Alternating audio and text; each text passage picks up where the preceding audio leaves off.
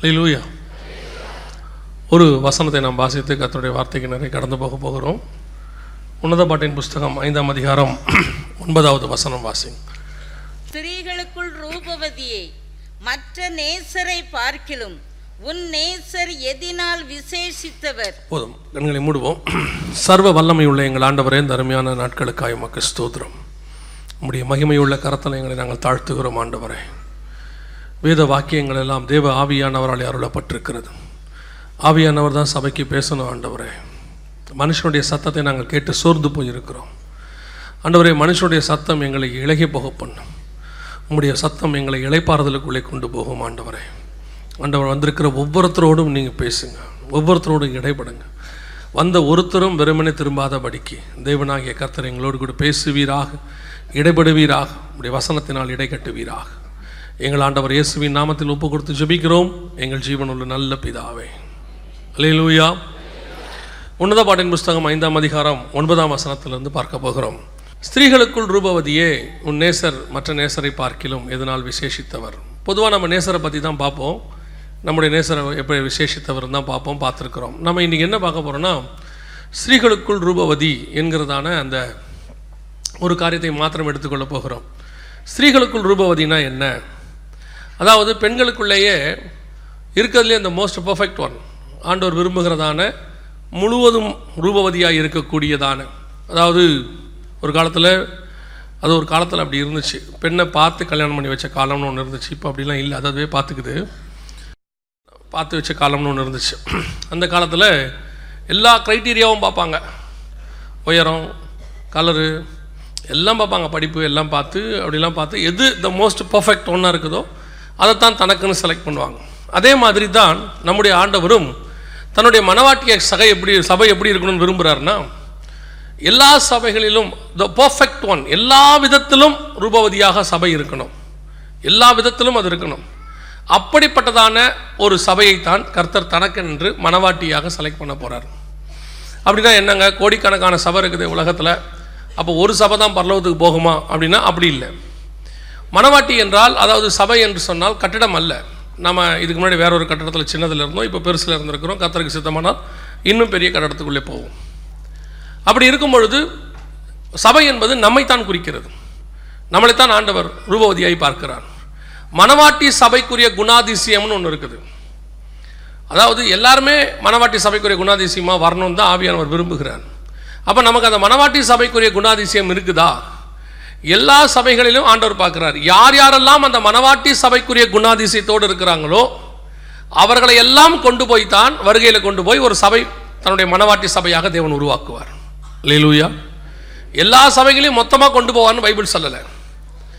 சபைகளிலே மனவாட்டிக்குரிய குணாதிசயம் நமக்கு இருக்கிறதா, அந்த மனவாட்டிக்குரிய குணாதிசயத்தோடு இருக்கிறவர்களை கொண்டு போய் எல்லா சபைகளிலும் கொஞ்சம். நம்ம இந்த கடைசி காலத்தை பார்த்தோம்னா இன்னொரு வசனத்தையும் வாசிங்க. நாகும் புஸ்தகம் மூன்றாம் அதிகாரம் நான்காம் வசனத்தை வாசிங்க. நாகும் புஸ்தகம் மூன்றாம் அதிகாரம் நான்காவது வசனம். தன் வேசித்தனங்களினால் சாதிகளையும் தன் சூனியங்களினால் வம்சங்களையும் விற்கிற மகா சூனியக்காரியும் ரூபவதியுமாய் இருக்கிற வேசியினுடைய திரளான வேசித்தன இன்னொரு சபையும் இருக்குது, இன்னொரு சபையும் இருக்கு, வேசித்தன திருச்சபை. இதுவும் பார்த்தீங்கன்னா ரூபவதின்னு இருக்கு. இதுவும் பார்க்கறதுக்கு ரூபவதியாக தான் இருக்கு. மனவாட்டி சபையும் பார்க்கறதுக்கு ரூபவதியாக தான் இருக்குது. இன்றைக்கி கடைசி காலத்தில் நான் இப்போ புரஜாதியார் சபையை பற்றியோ பாரம்பரிய சபையை பற்றியோ சொல்லலை. ஆவிக்குரிய சபைகள்லேயே இந்த ரெண்டு வகை இருக்குது. மனவாட்டி சபைக்குரிய இருக்குது, வேசித்தன திருச்சபை இருக்குது. இன்றைக்கி எது நல்ல சபை எது கெட்ட சபைன்றதே இப்போ பெரிய போராட்டமாகிடுச்சு. ஊரில் ஒருத்தர் ஃபோன் பண்ணாங்க, நாங்கள் அங்கேருந்து இங்கே வரோம், சென்னைக்கு மாத்தலாகி வரோம், ஒரு நல்ல ஆவிக்குரிய சபையாக இருந்தால் சொல்லுங்கள். நாங்கள் இந்த இந்த இந்த கேள்வியே தப்பு. ஆவிக்குரிய சபைனாலே நல்லது தானே, அதில் என்ன நல்ல ஆவிக்குரிய சபை? ஏன்னா இன்றைக்கி நிலைமை, ஆவிக்குரிய சபையோட நிலைமை எப்படி இருக்குதுன்னா, நல்லது கெட்டதுன்னு பிரிஞ்சிருச்சு. ஆண்டவர் வந்து மிருகங்களை படைக்கும் போது நாட்டு மிருகம் காட்டு மிருகம்னு படைச்சார். ஆனால் பேழைக்குள்ளே போகும்போது நாட்டு மிருகம் காட்டு மிருகம் போகல. வசனம் சொல்லுது, பரிசுத்தமானது பரிசுத்தம் இல்லாததுன்னு ஆகிப்போச்சு. ஆண்டவர் படைக்கும் போது எல்லாமே பரிசுத்தம் தான். ஆனால் ஒரு நாளில் எப்படி ஆகிப்போச்சு, பரிசுத்தம் இல்லை பரிசுத்தம் இல்லாததுன்னு ஆகிப்போச்சு. அந்த மாதிரி ஆவிக்குரிய சபைகள் நல்லா தான் இருந்தது. ஆனால் இன்னைக்கு ஆவிக்குரிய சபைகள் என்ன நிலைமையில் இருக்குதுன்னா, சில சபைகள் மணவாட்டி சபைக்குரிய குணாதிசயத்தோடு இருக்குது, சில சபைகள் வேசித்தன திருச்சபையோடு இருக்குது. இதில் நமக்கே நிறைய சந்தேகம், எது சரி எது தப்பு. கடைசி காலத்தில் உபதேசங்கள் வேசித்தன உபதேசங்கள், கள்ள உபதேசங்கள், நல்ல உபதேசங்கள், இதில் எது சரி எது தப்புன்னு ஐடென்டிஃபை பண்ண முடியாத அளவுக்கு இன்னைக்கு எல்லாம் வருது. இப்போ நிறைய பேருக்கு சந்தேகம், விசுவாசிகளே பல இடங்களுக்கு தெரியாமல் போய் மாட்டிக்கிறாங்க. நாங்கள் நம்பி தான் போனோம், அங்கே போனால் இப்படி இருக்கும், நாங்கள் எதிர்பார்க்கல அப்படிங்கிறாங்க. அப்போ எது மணவாட்டி சபை, இன்னைக்கு கடைசி காலத்தில் எப்படி கண்டுபிடிக்கிறது எது நல்ல சபை எது மணவாட்டி சபை? சில நேரங்கள் நாம் என்ன நினைக்கிறோம், ஆவிக்குரிய சபைகள் எல்லாமே த பர்ஃபெக்ட் அப்படின்னு நினைக்கிறோம். சிஎஸ்ஐ சபை, சால்வேஷன் ஆர்மி, இதெல்லாம் பாரம்பரிய சபை, பரலோகத்துக்கு போவாதுன்னு நினைக்கிறோம். நாகர்கோயில் தாண்டி ஒரு பக்கத்தில் சால்வேஷன் ஆர்மின்னு ஒரு சபையில் கூப்பிட்டுருந்தாங்க. நான் என்ன மைண்டில் போகிறேன்னா, அவங்களுக்கு ரட்சிப்பை பற்றி சொல்லணும், ஞானசானத்தை பற்றி சொல்லணும், அவங்கள ஆண்டவருக்குள்ளே நடத்தணுங்கிற ஒரு எண்ணத்தோடு போகிறேன். போனால் பாஸ்டர் அந்நிய பாஷை பேசிக்கிட்டு இருக்கிறார். கிருபாசனத்துலேருந்து ஒரு பாஸ்டர் வந்து அவருக்கு கம்யூனியன் கொடுக்குறாரு. எனக்கு ரொம்ப ஆச்சரியம். இப்போ நான் கிருபாசனம் பாஸ்டரை கேட்டேன், எப்படி இவங்க அந்நிய பாஷை பேசுகிறாங்கன்னு. அவங்க சொல்கிறாரு, இவங்களாம் ரட்சிக்கப்பட்டு பத்து வருஷம் ஆச்சு, சால்வேஷன் ஆர்மியில் இருக்கிறாங்க, எழுதி போட்டிருக்காங்க, எங்களுக்கு அபிஷேகத்துக்கு பர்மிஷன் கொடுங்கன்னு சொல்லி எழுதி போட்டிருக்காங்க, அது இன்னும் வரல. ஆனால் அவங்க எல்லாருமே கம்யூனியன் எடுக்கிறாங்க, தண்ணீரில் மூழ்கி ஞானசானம் எடுக்காங்க. போர்டு மட்டும்தான் சால்வேஷன் ஆர்மி, உள்ளுக்குள்ள நம்மளை மாதிரி ஆவிக்குரியம் இருக்கிறான். நம்மளை பொறுத்த வரைக்கும் சால்வேஷன் ஆர்மி போவாது. ஒரே போர்டு. சூலூர்னு ஒரு இடம் இருக்குது கோயம்புத்தூர் பக்கத்தில். ஒரு நாள் மீட்டிங்கு கூப்பிட்டுருந்தாங்க. அங்கே சிஎஸ்ஐ சர்ச். நமக்கு சிஎஸ்ஐனாலே பாரம்பரிய சபைங்கிற மைண்டுக்கு வந்துட்டோம். அங்கே போனால் அவர் சியோன் மனவாட்டி இப்படிலாம் பேசிகிட்டு இருக்கிறாரு. ஆராதனையில் அபிஷேகத்தில் நிரம்பி ஜனங்க ஆராதிக்கிறாங்க, அந்நிய பாஷை பேசுகிறாங்க. அப்புறம் பாஸ்டர்கிட்ட கேட்டேன், பாஸ்டர் எப்படி இவங்க அபிஷேகத்தில் அந்நியில் பேசுகிறாங்களே என்னென்னா, அவங்க சொல்கிறாங்க நாங்கள் மூணு வருஷமாக எல்லோரும் மாறி இருக்கிறோம். அப்போ கேட்டேன், ஞானசானம்னு காட்டுறாரு, தொட்டி கட்டி வச்சிருக்கிறாரு. யார் ஞானசானத்துக்கு ஒப்பு கொடுத்தாலும் நாங்கள் மூழ்கி ஞானசானம் கொடுக்குறோம். இப்போ இதில் யார் மனவாட்டி? நாம் நினச்சிட்டு இருக்கோம் சிஎஸ்ஐ போகாதுன்னு. அங்கேருந்து கொஞ்சம் பேர் வருவான். நாம் நினைக்கிறோம் எல்லா ஆவிக்குரிய சபையும் போகணும், இங்கேருந்து கொஞ்சம் பேர் கைவிடப்படுவான். அப்போ எது குணாதிசயம், எது சபை, எது கர்த்தர் விரும்புகிற மனவாட்டி சபை, எது வேசித்தன திருச்சபை, இந்த டிஃபரன்ஷியேட் தெரியணும். இப்போ நாம் எது சபை, அவன் நல்லவன் நம்ம கெட்டவன் பார்க்க போகிறதில்ல. இந்த ஆராதனை நம்ம என்ன பார்க்க போகிறோம்னா, நான் மனவாட்டிக்குரிய குணாதிசயத்தோடு இருக்கிறேன் நான் தான் பார்க்க போகிறோம். ஒரு சுய பரிசோதனை. ஏன்னா வேதம் சொல்லுது, நம்மை நாமே நிதானித்து அறிந்தோமானால் நாம் நியாயம் தீர்க்கப்படும். நம்ம தான் பார்க்க போகிறோம். இதில் இந்த கிறிஸ்தவத்தில் இருக்கிற பெரிய இதுவே, நான் நல்லவங்கிறதோட நிறுத்த மாட்டான், அவன் கெட்டவன் சொல்லிட்டு தான் நிறுத்துவான். ஒரு லட்சத்து நாற்பத்தி நாலாயிரம் பேர் நாங்கள் தான் அவன் சொல்லிக்கிட்டா பெரிய சந்தோஷம், அதான் ஒரு ஒரு தப்பும் இல்லை, சொல்லிட்டு போங்க கான்ஃபிடென்ட். ஆனால் அடுத்து என்ன சொல்லுவான், நீங்களாம் வரமாட்டீங்கப்பா பரலோகத்துக்கு. அங்கே தான் தப்பு நடக்குது. அவன் வருவானா மாட்டானாங்கிறது நமக்கு முக்கியமே இல்லை, நாம் போவோமா மாட்டோமாங்கிறதா இப்போ முக்கியம். இப்போ அல்லேலூயா. எனக்கு தெரிஞ்சு சபைக்கு வெளியிருந்து வருகையில் போகாமல் இருந்தால் ஒரு பிரச்சனையும் இல்லை, ஏன்னா அவனுக்கு இயேசுவை தெரியாது. உள்ளே வந்து நீ பரலோகத்துக்கு போல வருகையில் போகணும்னா உன்னை விட நிர்பாக்கியம் உள்ள உலகத்தில் வேறு யாருமே இருக்க மாட்டான். சபைக்கு எதுக்கு வரோம்? பாரம்பரிய சபை சடங்காச்சாரம் மாதிரி இப்போ ஆவிக்குரிய சபை சடங்காச்சாரம். அங்கே வந்தாங்க, உட்காருவாங்க, ரெண்டு பாட்டு பாடுவாங்க, எழுந்திரிக்க கடவும் போக கடவுன்னு போயிட்டாங்க. இப்போ அதே மாதிரி இங்கே வரோம், ரெண்டு பாட்டு பாடுறோம், கொஞ்ச நேரம் ஆராதிக்கிறோம், செய்தி கேட்குறோம், போயிடும். என்ன மாற்றம் சபையில்? என்ன மாற்றம்? மாற்றம் வராத இடம் வேஸ்ட் இல்லை. அப்போ சபை என்று சொன்னால் மாற்றத்தை உண்டாக்க வேண்டும். அப்போ நாம் இங்கே வந்திருக்கிறோம், ஒரு கான்ஃபிடென்ட் இருக்கணும், இயேசு வந்தால் நான் போவேன், அந்த கான்ஃபிடென்ட் நமக்கு வரணும். அல்லேலூயா. அப்போ நான் மனவாட்டி சபைக்குரிய குணாதிசயத்தில் இருக்கிறேன்னா, ஒரு மூன்று காரியங்களை தான் நாம் இன்னைக்கு பார்க்க போகிறோம். மனவாட்டிக்குரிய குணாதிசயம் இருக்கிறதா இல்லையா? முதலாவது வாசிங்கள் வெளிப்படுத்தின விசேஷம் இருபத்தி ரெண்டாம் அதிகாரம் பதினேழாவது வசனத்தை வாசிங்கள். வெளிப்பாடு இருபத்தி ரெண்டு பதினேழு வாசிங்கள். ஆவியும் மனவாட்டியும் வா என்கிறார்கள். போதும். ஆவியும் மனவாட்டியும். இந்த வசனம் பார்க்கறதுக்கு ரொம்ப சிம்பிளா இருக்கும். மனவாட்டியோடைய முனா முதலாவது சுபாவம் என்னவா? வா என்று தேவனை கூப்பிடுகிறதான ஒரு அனுபவம். தேவனை வான்னு கூப்பிடுறது.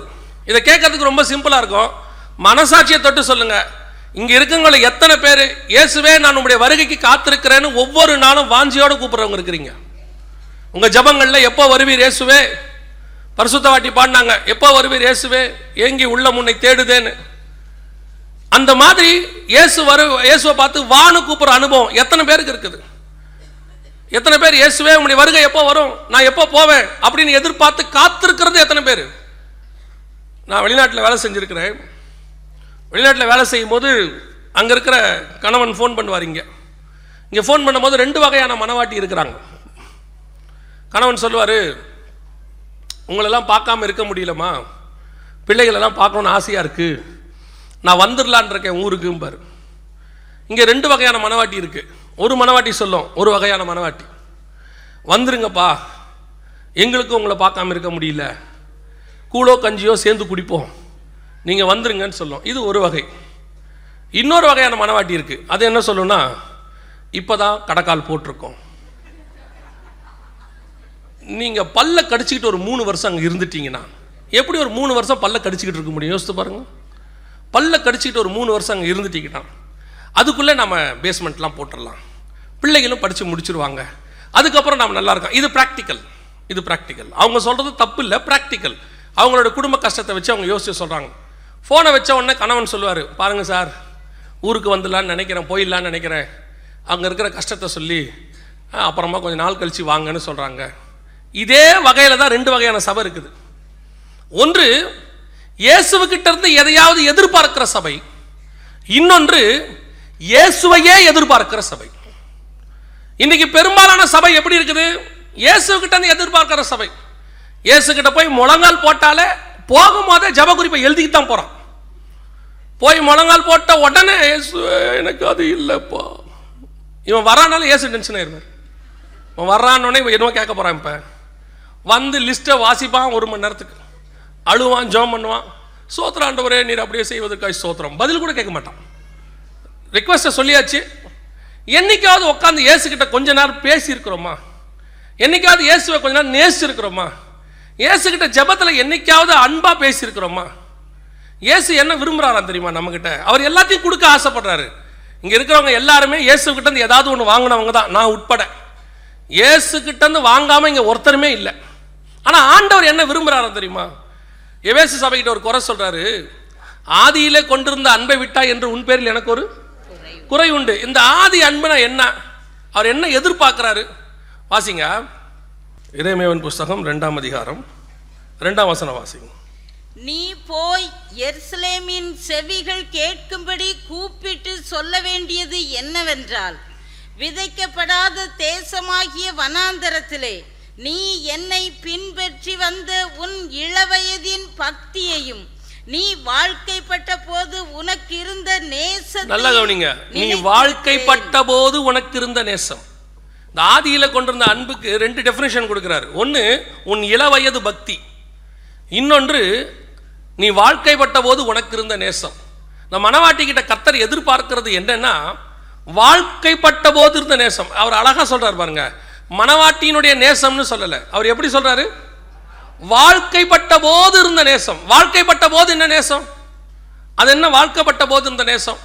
கணவன் வீட்டுக்கு மனைவி வந்த உடனே, இப்போது கணவன் வீட்டுக்கு வந்துடுவாங்க, மனைவியை கொண்டு வந்து விட்டுருவார், இவர் வேலைக்கு போவார். முதல் நாள் வேலைக்கு போகிறார். இப்போ அந்த வீட்டில் மாமியார் மாமனார் எல்லாரும் இருப்பாங்க. ஃப்ரிட்ஜு எல்லாருக்கும், டிவி கிவி எல்லாமும் இருக்கும், சாப்பாடு எல்லாம் இருக்கும், மொத்தம் இருக்கும். ஆனால் அந்த அம்மா யாருக்கிட்டையுமே பேசாது, ஒரு மாதிரி கூச்சமாகவே இருக்கும், ஒருத்தர்கிட்டையும் பழகாது, சரியாக சாப்பிடாது. கணவன் சொல்லிட்டு போயிருப்பார், அஞ்சு மணிக்கு வந்துடுறேம்மா வேலையை முடிச்சுட்டுன்னு. அந்த அம்மாவுக்கு அந்த அஞ்சு மணி வரைக்கும் அந்த நாட்கள் வந்து ஒரு நா ஒரு மணி நேரம் ஒரு வருஷத்தை போல் இருக்கும். அதுக்கு அப்படியே எப்போ மணி அஞ்சாகும்? ஏன்னா யாருக்கிட்டையும் அதை அதை பொறுத்த வரைக்கும் வெளியே போயிருக்கிற கணவன் தான் அந்த அம்மாவுக்கு உறவு. இங்கே இருக்கிற எதுவுமே, சாப்பாடு கப்பாடு ஒன்றும் பிடிக்காது. வாழ்க்கைப்பட்ட போது இந்த நேசம். நல்லா கவனிங்க, ஆரம்பத்தில் அவ்வளோதான். வெளியே போயிருக்கிற கணவன் எப்போ வருவார் வருவார்னு மணி அஞ்சு ஆன உடனே அவர் வரமாட்டார். எவனும் சொன்ன நேரத்துக்கு வந்ததே இல்லை இது வரைக்கும் வீட்டுக்கு, அதனால் அவர் வரமாட்டார். வரணுன்னே இந்த அம்மா கேட்கும் மாமியாரை, அத்தை மணி அஞ்சு ஆயிடுச்சு, அவர் இன்னும் வரலையே. அந்த அம்மா கேஷுவலாக சொல்லும் மாமியார், அவன் அப்படித்தாம்மா, சொன்ன நேரத்துக்கு வரமாட்டான். உடனே ஃபோன் அடிக்கும், எங்கே இருக்கீங்க? அவர் சொல்லுவார், வந்துக்கிட்டே இருக்கேன். இல்லை மணி அஞ்சாச்சு. இது எப்போ? நல்லா கவனிக்கணும், எப்போ? பத்து வருஷம் கழிச்சு. பத்து வருஷம் கழிச்சு மாமியார் கேட்பாங்க, ஏம்மா எங்கம்மா வீட்டுக்காரு? அவர் வருவார். அந்த வாழ்க்கப்பட்ட போது எப்படி இருந்துச்சு? என் பார்வை வாசப்படியிலே இருந்துச்சு. எப்போ வருவார்னு ஒரு எதிர்பார்ப்பு இருந்துச்சு. என்னை சுற்றி எது இருந்தாலும் என்னுடைய மனம் அதன் மேல் போகவில்லை. வெளியே போயிருக்கிற மனவாளன் மேலே இருந்துச்சு. தேவன் அதைத்தான் சபை கிட்ட எதிர்பார்க்கிறாரு. இந்த பூமியில் உன்னை சுற்றி எது இருந்தாலும், எத்தனை உறவுகள் இருந்தாலும், தூர தேசத்துக்கு போயிருக்கிற மனவாளன் மேலே மாத்திரத்தான் உன்னுடைய நோக்கம் இருக்க வேண்டும், உன்னுடைய எதிர்பார்ப்பு இருக்க வேண்டும். அதுதான் வாழ்க்கைப்பட்ட போது இருந்த நேசம். அதுதான் மனவாட்டி வா என்று அழைக்கிற சுபாவம். எப்போ வருவீர் காத்திருக்கிற அனுபவம். இந்த பூமியில எது உன்னை சுத்தி இருந்தாலும் அது உன்னை அசைக்காது. எது ஒன்று இருந்தாலும் அது மேல விருப்பம் போகாது. அதான் பைபிள் சொல்லுது, எல்லாவற்றையும் நஷ்டமும் குப்பையும் என்று விட்டேன். ஆபிரகாமை குறித்து வேதம் சொல்லுகிறது, அவன் அதை அல்ல இதை காட்டிலும் பரமதேசத்தையே நாடினான். மோசையை பத்தி சொல்லுது, இனி வரும் பலன் மேல் நோக்கமாகி. எல்லாரும் அதைத்தான் எதிர்பார்த்தாங்க, எப்போ வருவார் எப்போ வருவார். அந்த நேசம் சபைக்கு இருக்குதா? இன்னைக்கு நாம அப்படி இருக்கிறோமா? இன்னைக்கு நம்ம சபைக்கு வந்தாலே ஏதோ ஒன்று ஆண்டவர்கிட்ட எதிர்பார்க்கிறோம். ஒரு ஜப நான் எதிர்பார்க்கறது தப்புன்னே சொல்லலை, ஆனால் அதுக்காக மட்டுமே கணவன் வீட்டுக்கு வராருன்னா எதையாவது வாங்கிட்டா வரணுன்ற அவசியம் இல்லையே. சில அம்மாக்கள்லாம் சில குழந்தைங்கள்லாம் அப்பா வீட்டுக்கு வரும்போதே என்னப்பா வாங்கிட்டு வந்தீங்க, ஏன் வாங்காமல் வந்தால் அப்பா மேலே பாசம் வராதா? வாங்கிட்டு வந்தாலும் வாங்கிட்டு வராவிட்டாலும் அப்பா எப்போ வருவார்னு காத்திருக்குது பாருங்க, அதுதான் பிள்ளை. அதை தான் கர்த்தர் கேட்குறாரு, ஆவியும் மனவாட்டி. ஏன்னா பழைய ஏற்பாட்டில் அவருக்கு ஒரு சுபாவம், ஒரு அனுபவம் ஆண்டவருக்கு. உன்னத பாட்டில் நமக்கு தெரியும், மனவாட்டி கிட்ட கதவை தட்டுறாரு, அவ திறக்கல. அவர் எதிர்பார்த்தது என்ன? வாசல்ல நின்று வரவேற்கிறோன்னு ஒரு அனு ஒரு எதிர்பார்ப்பு. இவர் வந்து கதவை தட்டுறாரு, அது திறக்கல. அந்த சுபாவத்தை புதிய ஏற்பாட்டு சபை கிட்ட கர்த்தர் எதிர்பார்க்கிறார். என்ன எதிர்பார்க்கிறார் தெரியுமா? வாசப்படியில் நின்று எதிர்பார்த்து கூப்பிடுகிற ஒரு அனுபவம். நான் சொல்றேன், நீங்க வருகையில போகணும் அப்படின்னா முதல்ல உங்களுக்கு வருகையில போகணுங்கிற வாஞ்சை இருக்கணும். முதல்ல அந்த எதிர்பார்ப்பு இருக்கணும். அதுதான் பேசிக். அந்த எதிர்பார்ப்பு இருக்கிறவன் எப்படி இருப்பான் தெரியுமா? எப்போ வருவார்னு காத்திருக்கிற அனுபவத்துக்கு வந்துடுவான். எப்போ இயேசு வருவார், இந்த பூமியில் என்னை சுற்றி ஆயிரம் இருக்கட்டுங்க, இது அல்லங்க வெளியே போயிருக்கிற என் மனவாளன் மேலே என் நோக்கம் இருக்கும். நல்ல விசுவாசிகள் தெரிஞ்சுக்கொள்ளுங்க, நீங்கள் ஆவிக்குரிய சபையில் மெம்பராக இருக்கிறதுனாலையோ ஏஜியில் மெம்பராக இருக்கிறதுனாலையோ நான் வந்து தசமாங்கா நீங்கள் கரெக்டாக கொடுக்குறேன்றதுனாலே மாத்திரம் பரலோகத்தில் ஃபஸ்ட்டு ப்ரிஃபரன்ஸ்னு மட்டும் நினச்சிடாதீங்க. இது குவாலிஃபிகேஷன் இல்லை, இது பேசிக். கண்டிப்பாக செய்யணும். ஒரு ஆவிக்குரிய சபையில் நம்ம மெம்பராக இருக்கணும். அது காலத்தின் கட்டாயம் இருக்கணும். பிள்ளைய வந்து சில அம்மாமார்கள்லாம் வீட்டில் திட்டுவாங்க, பார்த்துருக்கீங்களா? பிள்ளை ஃபெயில் ஆகிடும். இந்த அம்மா சொல்கிற அப்பா திட்டுறதுக்கும் அம்மா திட்டுறதுக்கும் டிஃப்ரென்ஸ் இருக்கும். இந்த அப்பா திட்டுவார், ஏன்டா ஒழுங்காக படிக்கலன்னு கேட்பார் அப்பா. ஆனால் அம்மா என்ன தெரியுமா சொல்லும்?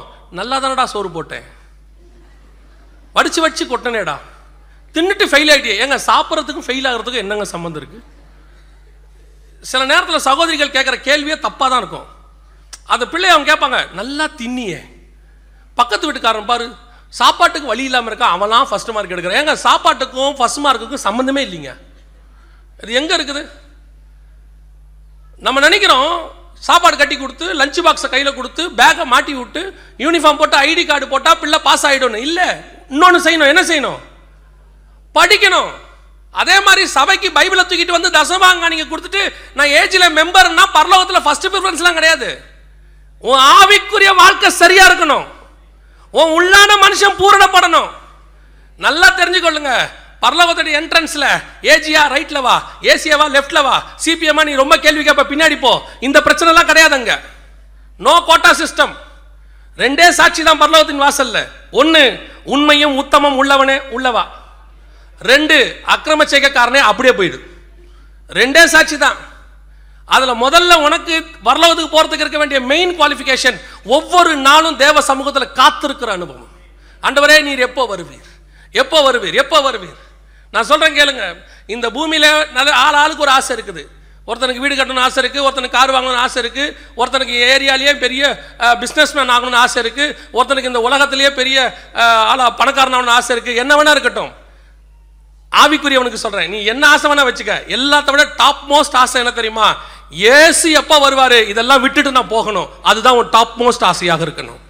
நீ அதுக்கு கீழே என்ன வேணா வச்சுக்க, ஆனால் உன்னோட டாப் மோஸ்ட் ஆசை எப்போ இயேசு வந்தாலும் இதையெல்லாம் விட்டுட்டு நான் போகணும். இதுதான் மனவாட்டி வானு கூப்பிட்ற அனுபவம். அந்த வசனம் ரொம்ப சிம்பிளாக இருக்கும். அது தேவனுடைய ஏக்கம், தேவனுடைய எதிர்பார்ப்பு. என்னை வானு கூப்பிடுங்க. யோசிச்சு பாருங்க, ஒரு ஒரு விருந்தாளி நம்மளை பார்த்து என்னை வானு கூப்பிடுங்கன்றது எவ்வளோ ஒரு முக்கியமான விஷயம். இயேசு சொல்றாரு, ஆவியும் மனவாட்டியும் வா என்பார்களாக. முதலாவது சுபாவம் என்ன? வா என்று கூப்பிடுகிற அனுபவம். இது இருக்குதா? இது ஃபர்ஸ்ட். ரெண்டாவது, மனவாட்டி சபைக்குரிய ரெண்டாவது குணாதிசயம் என்ன? வாசிங்க வெளிப்படுத்தின விசேஷம் இருபத்தோராம் அதிகாரம் ரெண்டாவது வசனத்தை வாசிங்க. வெளிப்பாடு இருபத்தொன்னு ரெண்டு வாசிங்க. யோவானாகிய நான் புதிய எருசலேமாகிய பரிசுத்த நகரத்தை தேவனிடத்தில் நின்று பரலோகத்தை விட்டு இறங்கி வர கண்டேன். அது தன் புருஷனுக்காக அலங்கரிக்கப்பட்ட மணவாட்டியை போல ஆயத்தமாக்கப்பட்டு இருந்தது. ரெண்டாவது சுபாவம், மணவாட்டிக்குரிய ரெண்டாவது சுபாவம் வசனத்தில் சொல்லியிருக்கு. தன் புருஷனுக்காக அலங்கரிக்கப்பட்ட மணவாட்டியை போல ஆயத்தம். அப்போ மணவாட்டி சபைக்குரிய ரெண்டாவது குணாதிசயம் என்ன? தன் புருஷனுக்கேற்ற அலங்காரம். இந்த புருஷனுக்கேற்ற அலங்காரம் பண்ணியிருக்கிறீங்களா?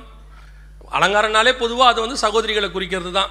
இந்த சகோதரர்கள் வந்து இப்போ இப்போ ஆரம்பிச்சிருக்கான், இவனும் அலங்காரம் பண்ணுறதுக்கு ஆரம்பிச்சிருக்கிறான். முந்தையெல்லாம் ஒரு சட்டை பேண்ட்டை போட்டு அவன் பாண்டு கிளம்பி போயிடுவான். அலங்காரம்னாலே யாரை குறிக்கும்? ஒரு காலத்தில் சகோதரிகளை தான் குறிக்கும். இப்போ இவனு ஜெல்லு கில்லுன்னெலாம் ஒன்று போட்டு தலைக்கு மேலே கூம்பா முள்ள மன்றிய மல்லாக்க படுக்க வச்ச மாதிரிலாம் வச்சுருக்கான். இப்போ என்னென்னமோ வச்சுருக்கான், இருந்துட்டு போட்டான்.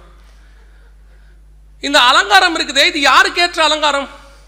யாருக்கேற்ற மாதிரி அலங்காரம் பண்ணுறோம்? வசனம் சொல்லுது இருபத்தொன்று ரெண்டு, தன் புருஷனுக்கு ஏற்ற அலங்காரம். புருஷனுக்கு ஏற்ற அலங்காரம் இருக்குதா? இப்போ நீங்கள் போய் புடவை எடுக்கிறீங்க, யாருக்கேற்ற மாதிரி எடுக்கிறீங்க? மனசாட்சியை தொட்டு சொல்லுங்கள், சும்மா ஓவரெல்லாம் பேசிடக்கூடாது. யாருக்கேற்ற மாதிரி புடவை எடுக்கிறோம்? இந்த சகோதரர்கள் ட்ரெஸ் எடுக்கிறதுக்கும் சகோதரிகள் ட்ரெஸ் எடுக்கிறதுக்கும் நிறைய வித்தியாசம் இருக்குது, தெரியுமா உங்களுக்கு? இந்த சகோதரர்களை சொல்லி பாருங்களேன், எப்பா பிள்ளைக்கு ட்ரெஸ் எடுக்கணும்னு முதல் கேள்வி கேட்பாப்புல, அவங்ககிட்ட என்ன கலரில் சட்டை இல்லை? அவங்க சொல்லுவாங்க, அவங்ககிட்ட பச்சை கலரில் தான் இல்லை. நேராக கடைக்கு போவாப்புல, பச்சை கலரில் ஒரு சட்டை எடுங்கம்பாப்புல. ஒரு பச்சை கலரில் சட்டை எடுத்துகிட்டு பத்து நிமிஷத்தில் வீட்டுக்கு வந்துடுவாப்புல. நீ சகோதரியை கேட்டு பாருங்கள், அவங்க தான் வசனத்தின்படி ட்ரெஸ் எடுப்பாங்க. அந்த அம்மாவை கேளுங்க, என்ன எடுக்க போகிறீங்க? அங்கே போய் தான் பார்க்கணும். நம்பப்படுகள் மேல் உறுதியும் காணப்படாதல் மேல் நிச்சயமும். விசுவாசத்தோடு போகும் அந்த அம்மா, நேராக போகும். அங்கே போயிட்டு இந்த அதை எடுங்க அப்படிம்போம், மேலேருந்து எடுத்து போடுவார். ஒரு தடவை இப்படி பார்க்கும், ஒரு தடவை இப்படி பார்க்கும், அதை எடுங்க அப்படிங்கும். கீழானவங்களில் மேலானவங்களே நோக்குங்கள்னு மேலேயே தான் பார்க்கும். மொத்தத்தையும் எடுத்து போட்டுருவான். போட்ட பிறகு அந்த அம்மா ஒரு கேள்வி கேட்கும். அதில் தான் அந்த கடைக்காரனுக்கு ஹார்ட் அட்டாக் வரும். இவ்வளவு தானா, வேற ஒன்றும் இல்லையா? மொத்த கடையுமே டேபிள் மேலே இருக்கும். அந்த ஷெல்ஃப்லேருந்து எடுத்து எல்லாம் போட்டிருப்பான். அந்த அம்மா கேட்கும், இவ்வளவு தானா, வேற ஒன்றும் இல்லையா? அதான் நான் சொல்லுவேன், இந்த சரவணா ஸ்டோர்ஸ் அஞ்சு மணி கட்டடம் இருக்குல்ல, அவன் தான் அந்த துணி கடை வச்சிருக்கிறவன்லேயே அறிவாளி. ஏன்னு கேட்டிங்கன்னா, அவன் மட்டும்தான் அந்த சோஃபா செக்ஷனில், அந்த புடவை செக்ஷனில் சோஃபா போட்டிருப்பான். மற்ற எந்த செக்ஷன்லேயும் இருக்காது. நீங்கள் புடவை எடுக்கிற செக்ஷனில் போங்க, சோஃபா போட்டிருப்பான். அதில் நீங்கள் போய் பாருங்கள், அதில் இந்த அடிக்கப்பட்ட ஆட்டுக்குடியெல்லாம் மல்லாக்கப்படுத்திருக்கோங்க. நேற்று வந்தவன், முந்தா நேற்று வந்தவன், அவன்லாம் பிள்ளையை பார்த்துக்கிட்டு இப்படி பிடிச்சிட்டு உட்காந்துக்கிட்டே இருப்பான். அவனை பார்த்தா நமக்கு பாவமாக இருக்கும், இவன்லாம் எப்போ வந்திருப்பான் உள்ள. அதில் நம்ம போகும்போது அவன் நம்மளை பாவமாக பார்ப்பான். வந்துட்டியா, நான் வந்து ரொம்ப நாள் ஆச்சு. அதை விட பெரிய கொடுமை என்னென்னா, அனௌன்ஸ் பண்ணுவான், உங்கள் வீட்டுக்காரர் உங்களை தேடுகிறார். அப்போ நம்ம காணாமே போச்சு உள்ள.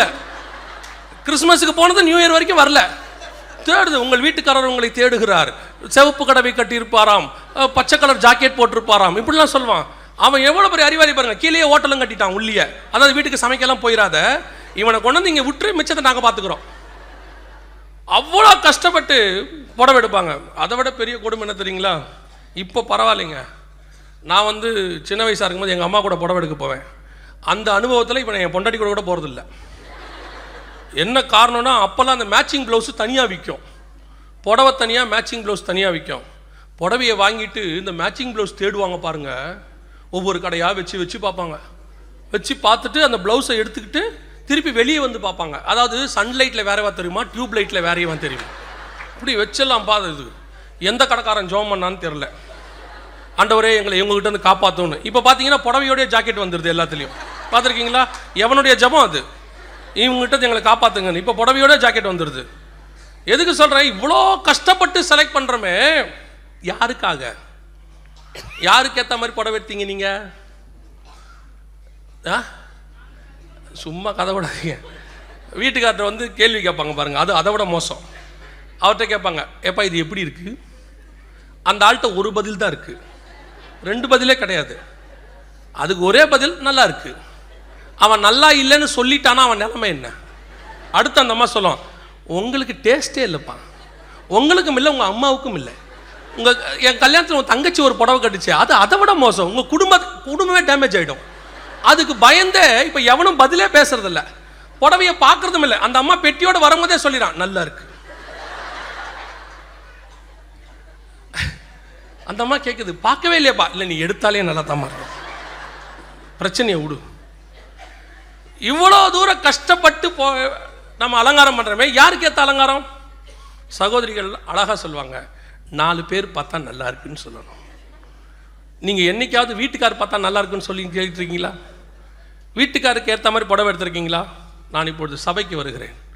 சபை என்பது ஒரு மணவாட்டி, மணவாளன் இயேசு கிறிஸ்து. இந்த சபையினுடைய அலங்காரம் முழுக்க முழுக்க இயேசு கிறிஸ்துவுக்கு ஏற்ற அலங்காரமாய்த்தான் இருக்க வேண்டும். இயேசு கிறிஸ்துவுக்கு பிடிக்கிற மாதிரி தான் இருக்கணும். இது இயேசு கிறிஸ்துவுக்கு பிடிக்காம இன்னைக்கு இன்னொரு அலங்காரம் இருக்குது. வாசிங்க வெளிப்படுத்தின விசேஷம் பதினேழாம் அதிகாரம் நாலாவது வசனம் வாசிங்க. வெளிப்பாடு பதினேழு நாலு.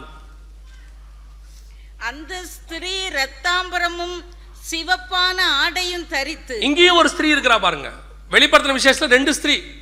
இருபத்தோராம் அதிகாரம் இருபத்தி ரெண்டாம் அதிகாரத்துல மணவாட்டி, பதினேழு பதினெட்டுல ஒரு ஸ்திரீ இருக்கிறா. அந்த ஸ்திரீ இரத்தாம்பரமும் சிவப்பான ஆடையும் தரித்து பொன்னினாலும் ரத்தினங்களினாலும் முத்துக்களினாலும் சிங்காரிக்கப்பட்டு. இங்கேயும் ஒரு ஸ்திரீ இருக்கிறா. பதினேழு பதினெட்டுல ஒரு ஸ்திரீ இருக்கிறா. இருபத்தொன்னு இருபத்தி ரெண்டுல ஒரு ஸ்திரீ இருக்கிறா. இருபத்தொன்னு இருபத்தி ரெண்டு மணவாட்டி, பதினேழு பதினெட்டு விபச்சாரி. அந்த அஞ்சாம் வசனம் வாசிங்க. மேலும் ரகசியம் மகா பாபிலோன் வேசிகளுக்கும் பூமியில் உள்ள அருவருப்புகளுக்கும் தாய் என்ன நாமம் அவள் நெற்றியில் எழுதி இருந்தது. இந்த இந்த ஸ்திரீ பாருங்க, இவ்வளவு அலங்காரம் பண்ணியிருக்கிறா, மணவாட்டியும் அலங்காரம் பண்ணியிருக்கிறா. இது விபச்சார அலங்காரம், அது மணவாட்டிக்குரிய அலங்காரம். மணவாட்டிக்குரிய அலங்காரம் யாருக்காக? வேதம் தெளிவாய் சொல்கிறது, தன் புருஷனுக்காக அலங்கரிக்கப்பட்ட மணவாட்டியை போல. விபச்சாருடைய அலங்காரம் யாருக்காக? விபச்சாரி யாருக்கு அலங்காரம் பண்ணுவா? வரவங்க அத்தனை பேருக்கும் பிடிக்கிற மாதிரி அலங்காரம் பண்ணுவா. இன்னைக்கு சபைகள் ரெண்டு வகை இருக்கு. ஒன்று இயேசு விரும்புகிறது போல இருக்கிற சபை, இன்னொன்று வருகிறவர்களை திருப்திப்படுத்துகிறதான சபை. எப்பவுமே சபை வருகிறவரை திருப்திப்படுத்த கூடாது. சபைக்கு நாம ஏன் வரோம்? நமக்கு ஏத்த மாதிரி பிரசங்கம், நமக்கு ஏத்த மாதிரி பாட்டு, நமக்கு ஏத்த மாதிரி ஆட்டம் அது கிடைக்காது. அப்படி கிடைச்சாது விபச்சார சபை. சபை என்பது என்ன? இங்கே கர்த்தர் பேசுவார், இங்கே கர்த்தர் வார்த்தைகளை கொடுப்பார், அதுக்கேற்ற மாதிரி நான் மாறணும். அதுக்கு தான் சபை. அல்லேலூயா. வசனம் உங்களுக்காக மாறாது, நீங்க தான் வசனத்துக்கு ஏற்ற மாதிரி உங்களை மாற்றணும். அதுக்கு தான் சபை. ஆண்டவர் அதுக்கு தான் நம்மளை உருவாக்கி இருக்கிறாரு. இன்னைக்கு கடைசி காலத்துல சபை எப்படி போகுது? நிறைய சபைகள் விசுவாசிக்கு ஏற்ற மாதிரி சபை, யூத்துக்கு ஏற்ற மாதிரி பாட்டு, வரவனுக்கு ஏற்ற மாதிரி பிரசங்கம், வாலிபனுக்கு ஏற்ற மாதிரி பாட்டு, வாலிப தங்கச்சிக்கு ஏற்ற மாதிரி செய்தி. இப்படி நீ கொடுத்தனா அது விபச்சாரம். நீ செய்தி கொடு, அதுக்கேற்ற மாதிரி அவன் மாறட்டும். நீ வசனத்தில் உள்ளதை மட்டும் பேசு, அதுக்கேற்ற மாதிரி கர்த்தர் அவனை மாற்றுவார். வாலிபன் தான் வசனத்துக்கு ஏற்ற மாதிரி மாறணும், வாலிபனுக்கு ஏற்ற மாதிரி வசனம் மாறக்கூடாது. இன்னைக்கு சபை மாறுது, இன்னைக்கு ஆராதனை மாறுது, செய்தி மாறுது, வரவங்களுக்கு ஏற்ற மாதிரி. கிரௌடு கலைஞ்சிருமே. இன்னைக்கு நிறைய பேருக்கு அந்த பயம் இருக்குது. ஸ்ட்ரிக்டாக பேசினா, ஸ்ட்ராங்காக பேசினா சபை கலைஞ்சிரும். அதனால் கொஞ்சம் ப்ளீஸ் பண்ணி பேசணும். நல்லா தெரிஞ்சுக்கொள்ளுங்க, உங்களை ப்ளீஸ் பண்ணுறதுக்கு நாங்கள் இல்லை, கர்த்தரை ப்ளீஸ் பண்ணுறதுக்கு தான் நாங்கள் இங்கே இருக்கிறோம். அவர் என்ன சொல்லுகிறாரோ அதைத்தான் நாங்கள் செய்ய முடியும், வேற செய்ய முடியாது. ஏன்னா நாளைக்கு நாங்கள் பரலோகத்துக்கு போகும்போது எங்களை கணக்கு கேட்க போகிறது நீங்கள் இல்லை, அவர். அவர் என்ன சொல்கிறாரோ அதுதான் செய்ய முடியும். அப்போ சபை வசனம் என்ன கொடுக்குதோ, பைபிள் என்ன சொல்லுதோ அதுக்கேற்ற மாதிரி இருக்கணும். இன்னைக்கு உலகத்துக்கு ஏற்ற மாதிரி விபச்சாரி என்ன பண்ணுவான்? ஆளுக்கு ஏற்ற மாதிரி தன்னை அலங்காரம் பண்ணிக்கொள்வா, எல்லாருக்கும் பிடிக்கிற மாதிரி அலங்காரம் பண்ணிக்கொள்வா. இன்னைக்கு சபை அப்படி தான் போகுது. ஒவ்வொருத்தருக்கு ஏற்ற மாதிரி, கமிட்டிக்கு ஏற்ற மாதிரி சர்ச்சு, சூழ்நிலைக்கு ஏற்ற மாதிரி செய்தி, அங்கே இருக்கிறவங்களுக்கு ஏற்ற மாதிரி பாட்டு ஆட்டம் போட்டு இன்னைக்கு ஆடுறான். சபைக்குள்ள கலர் கலராக லைட்டை போட்டு விட்டு, ஜிகினா பேப்பரை போட்டு, புகையை போட்டு டான்ஸ் ஆடுறான். ஏன்டா அப்படி ஆடுற? யூத்து விரும்புகிறாங்க.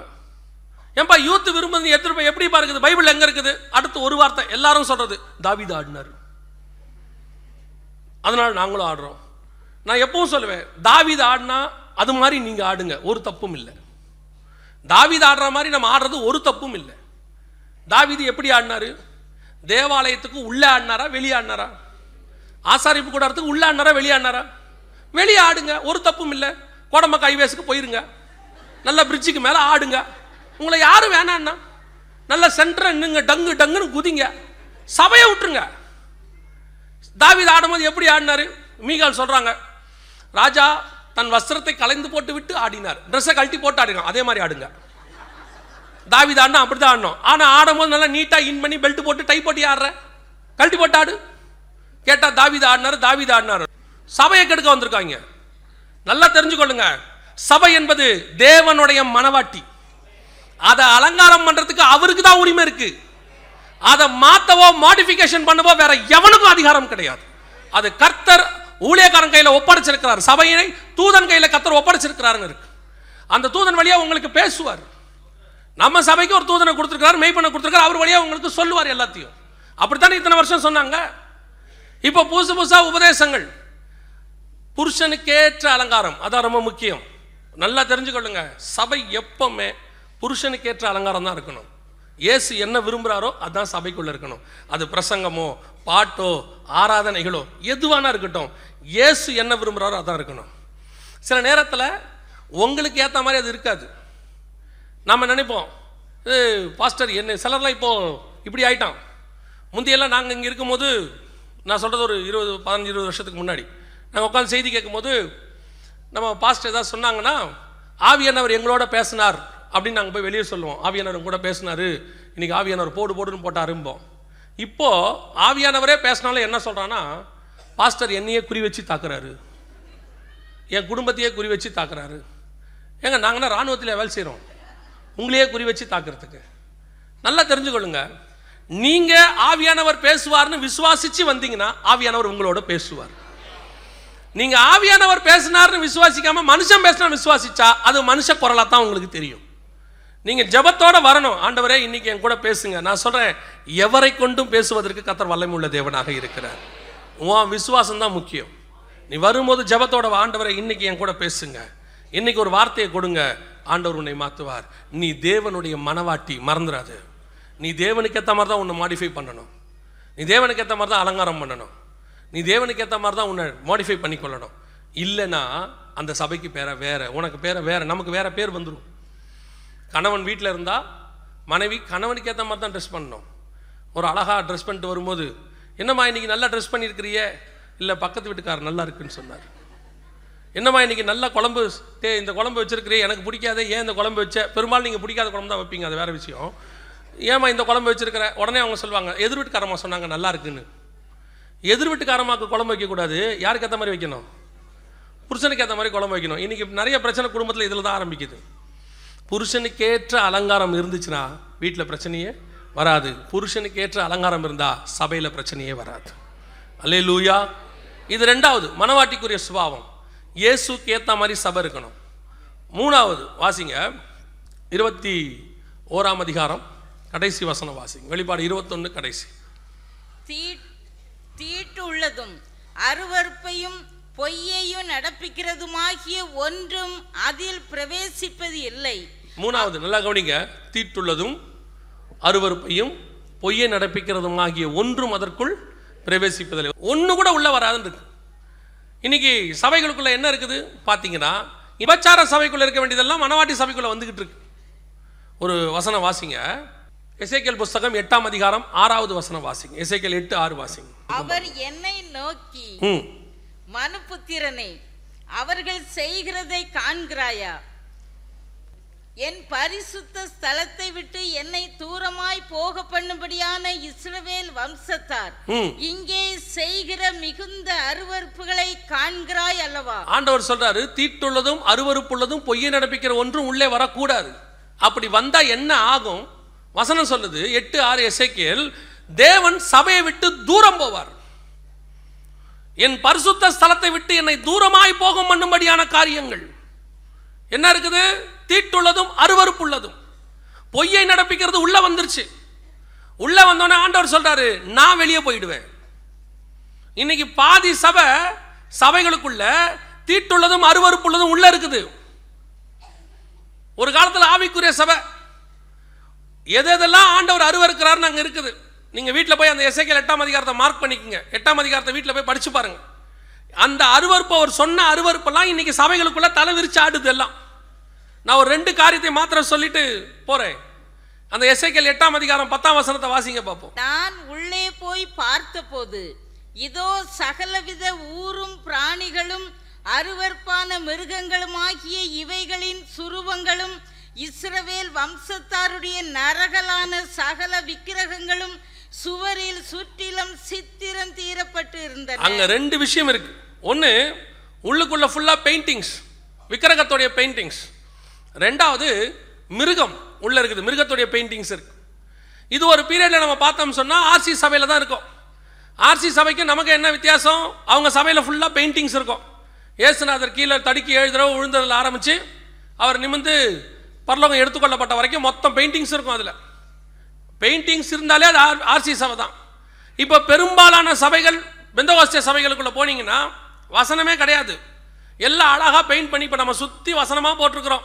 அந்த சின்ன சபையில் இருந்த காலத்திலருந்தே நம்ம வெறும் வசனம் தான் போட்டிருப்போம் வாலில், இப்போவும் ஃபுல்லாக வசனம் தான் போட்டிருக்கிறோம். பெரும்பாலான சபைகள், நான் சொல்கிறது நூற்றுக்கு எண்பது சதவீத சபைகள், நூற்றுக்கு எண்பது சதவீத சபைகள். நான் ஒரு வருஷத்துக்கு மினிமம் ஐம்பது சபைகளுக்கு போவேன்.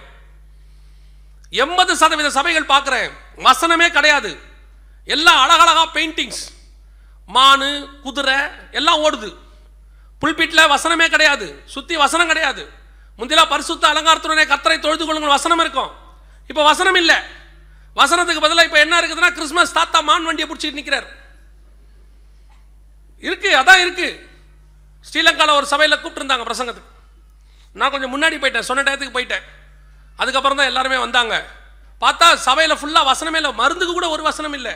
புல்பிட்டில் பெருசாக கிறிஸ்மஸ் தாத்தா அப்படி இதை வண்டியை பிடிச்சிட்டு நிற்கிறார், சேரட்டை வண்டியை பிடிச்சிக்கிட்டு. எங்கே பார்த்தாலும் வசனம் இல்லை. சரி, ஒருவேளை பாத்ரூமில் எழுதி வச்சிருப்பாங்கன்னு உள்ளே போய் பார்த்தா அங்கேயும் இல்லை, எங்கேயும் இல்லை வசனம். அப்புறமா பாஸ்டர் வந்தார். பாஸ்டர்கிட்ட கேட்டேன், என்ன விஷயமா என்ன கூப்பிட்டீங்க பாஸ்டர் அப்படின்னு. வருகையில் போகிறதுக்கு என்ன பண்ணணும்னாரு. உங்கள் சபை போகாதுன்னு. ஏன்னாரு, ஒரு வசனம் கூட இல்லையா உன் சபையில்? வசனம் தெளிவாக சொல்லுகிறது, நீ என் வசனத்தை மறந்தால் நான் உன் பிள்ளைகளை மறப்பேன். இன்னைக்கு சபை வசனத்தை கொஞ்சம் கொஞ்சமாக மறந்துகிட்டு இருக்குது. சபையில் வசனமே இல்லை. வசனம் பார்த்தா அசிங்கமாக இருக்குதான். கேட்டால் சொல்கிறான் வீடியோ எடுக்கிறோம், வீடியோவில் அழகாக இருக்கணும். அப்போ அழகாக இருக்கணும்னா என்ன பண்ணணும்? நேச்சுரல் சீனரிஸ் போடணும். நேச்சுரல் சீனரிஸ் அழகுன்னு எவன்டா சொன்னான்? நேச்சுரல் சீன் நல்லா தெரிஞ்சுக்கொள்ளுங்க. ஒரு காலத்தில் ஏன் பரிசுத்தவான்கள் வசனம் எழுதி போட்டாங்கன்னு தெரியுமா? நமக்கு முன்னாடி இருந்த பரிசுத்தவான்கள் இருக்கிறாங்களே, அவங்கெல்லாம் பைத்தியக்காரங்க இல்லை. இன்னைக்கு இருக்கிறவங்க பைபிள் காலேஜ் முடிச்சுட்டு வந்துடுறாங்க, இல்லைனா வந்து எப்படியோ வந்துடுறாங்க. அன்னைக்கு இருந்தவங்களுக்கு அதெல்லாம் இல்லை. ஆனால் ஆவியில் இருந்தாங்க அவங்க அத்தனை பேரும். அவங்க ஸ்பிரிட்டில் நடத்தினாங்க. அவனுக்கு இந்த அறிவெல்லாம் இல்லை, ஒரு அறிவு இருந்துச்சு, தேவன் சொல்றதை செய்யணுங்கிற அறிவு இருந்துச்சு. சபையில் வசனமாக இருந்துச்சு. என்ன காரணம்? எதுக்கு பரிசுத்தவான்கள் வசனம் எழுதி போட்டாங்க? எவனாவது சூசைடுக்கு போவான், தற்கொலை பண்ணிக்கிறதுக்கு. அந்த வழியாக போகிறவன் என்ன பண்ணுவான்? அது என்னமோ தெரியாது, சூசைட் பண்ணிக்க போகிறவன் சர்ச்சை பார்த்தோன்னா ஜாம் பண்ணிட்டு சூசைட் பண்ணலான்னு ஒரு முடிவு எடுப்பான். எப்போவுமே சர்ச்சுக்குள்ளே வந்து செல்ஃபாக சூசைட் பண்ணுறவங்களாம் இருக்கான், அது வேறு விஷயம். சர்ச்சுக்கு வந்து அதுக்கப்புறமா சூசைட் பண்ணிக்கலாம் அப்படின்னு, அது சாக போகிறவன் அத்தனை பேருக்கு அப்படி ஒரு ஒரு எண்ணத்தை கத்தர் கொடுத்துருவார். அது கடைசி சான்ஸ் அவனுக்கு, லாஸ்ட் சான்ஸ். அவன் சூசைட் பண்ணிக்க போகும்போது உள்ளே வருவான் பாருங்க. இங்கே அப்போ அங்கே ஊழியக்காரங்கள்லாம் இருக்க மாட்டாங்க, ஏன்னா வீக் டேஸாக இருக்கும், ஊழியக்காரங்க இருக்க மாட்டாங்க, வெளியே ஊழியத்துக்கு போயிருப்பாங்க. அவங்ககிட்ட பேசுறதுக்கு ஆள் இருக்காது. ஆனால் அங்க இருக்கிற வசனம் அவனோடு கூட பேசும். அந்த வசனம் அந்த ஆத்மாவை காப்பாத்திரும். ஆளே தேவையில்லைங்க, வசனம் காப்பாத்திரும் ஆத்மாவை. அப்படி ரட்சிக்கப்பட்டு வந்தவன் கோடிக்கணக்கானவன் இருக்கிறான். ரோட்ல கிடந்த வசனத்தை படிச்சு ரட்சிக்கப்பட்டவனா எத்தனையோ பேர் இருக்கிறான். அதனாலதான் அதுக்கு நித்திய ஜீவ வசனம்னு பேர் உண்டு. அந்த வசனத்துக்கு உயிர் இருக்குது. அதனாலதான் அதை எழுதி போட்டாங்க பரிசுத்தவான்கள். நரகலான விக்கிரகங்கள் எது? ஊரும் பிராணிகளும் சகல மிருகங்களும் சித்திரம் தீட்டப்பட்டிருந்தது. இன்னைக்கு வந்துடுச்சு சபைக்குள்ள. ஒரு காலத்தில் ஆவிக்குரிய சபைக்குள்ள எதுவுமே இருக்காது. ஆவிக்குரிய சபைக்குள்ள வசனம் இருக்கும். ஆவிக்குரிய ஊழியக்காரனுக்கு ஒண்ணுமே தெரியாது, ஒன்னே ஒன்று தெரியும், சோதரம் சோதரம் சோதரம் சோதரான்னு இருப்பான்.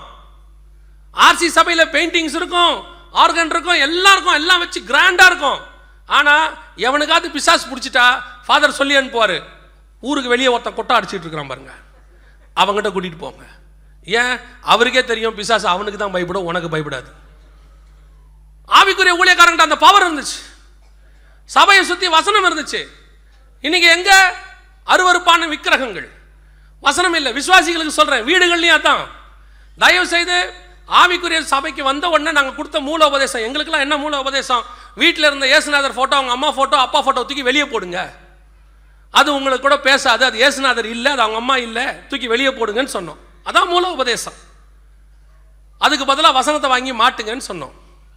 இப்போ கொஞ்சம் கொஞ்சமாக இயேசுநாதர் அவங்க அம்மா எல்லாரும் கேலண்டர் வழியாக வராங்க வீட்டுக்குள்ளே. இயேசு கூப்பிட்றதுல ஆரம்பித்து இயேசு உட்கார்ற வரைக்கும் எல்லா ஊழியும் இருக்குது. இயேசு பக்கத்தில் என்ன வேணால் போட்டுக்கலாம், அவ்வளோ ஊழியம் இருக்குது. எல்லா ஊழியக்காரனும் கேலண்டர் போடுறான். அத்தனை கேலண்டரில் இயேசுநாதர் ஃபோட்டோ, இயேசுநாதர் முகம்.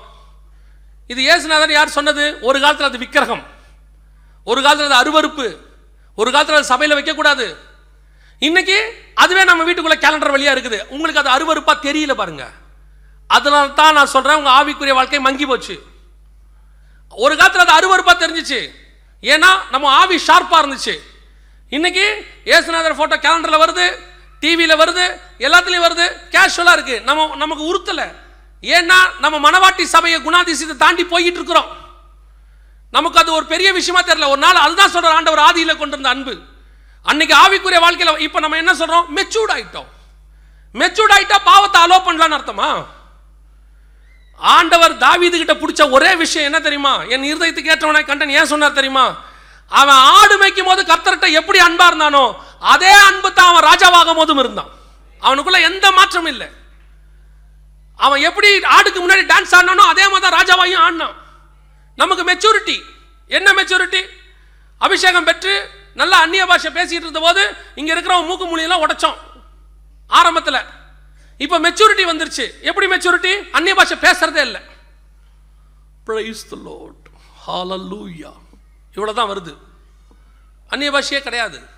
ஏன்? மெச்சூர்டு வந்துருச்சான். நல்லா தெரிஞ்சுக்கொள்ளுங்க, ஸ்பிரிச்சுவல் மெச்சூரிட்டி வேற.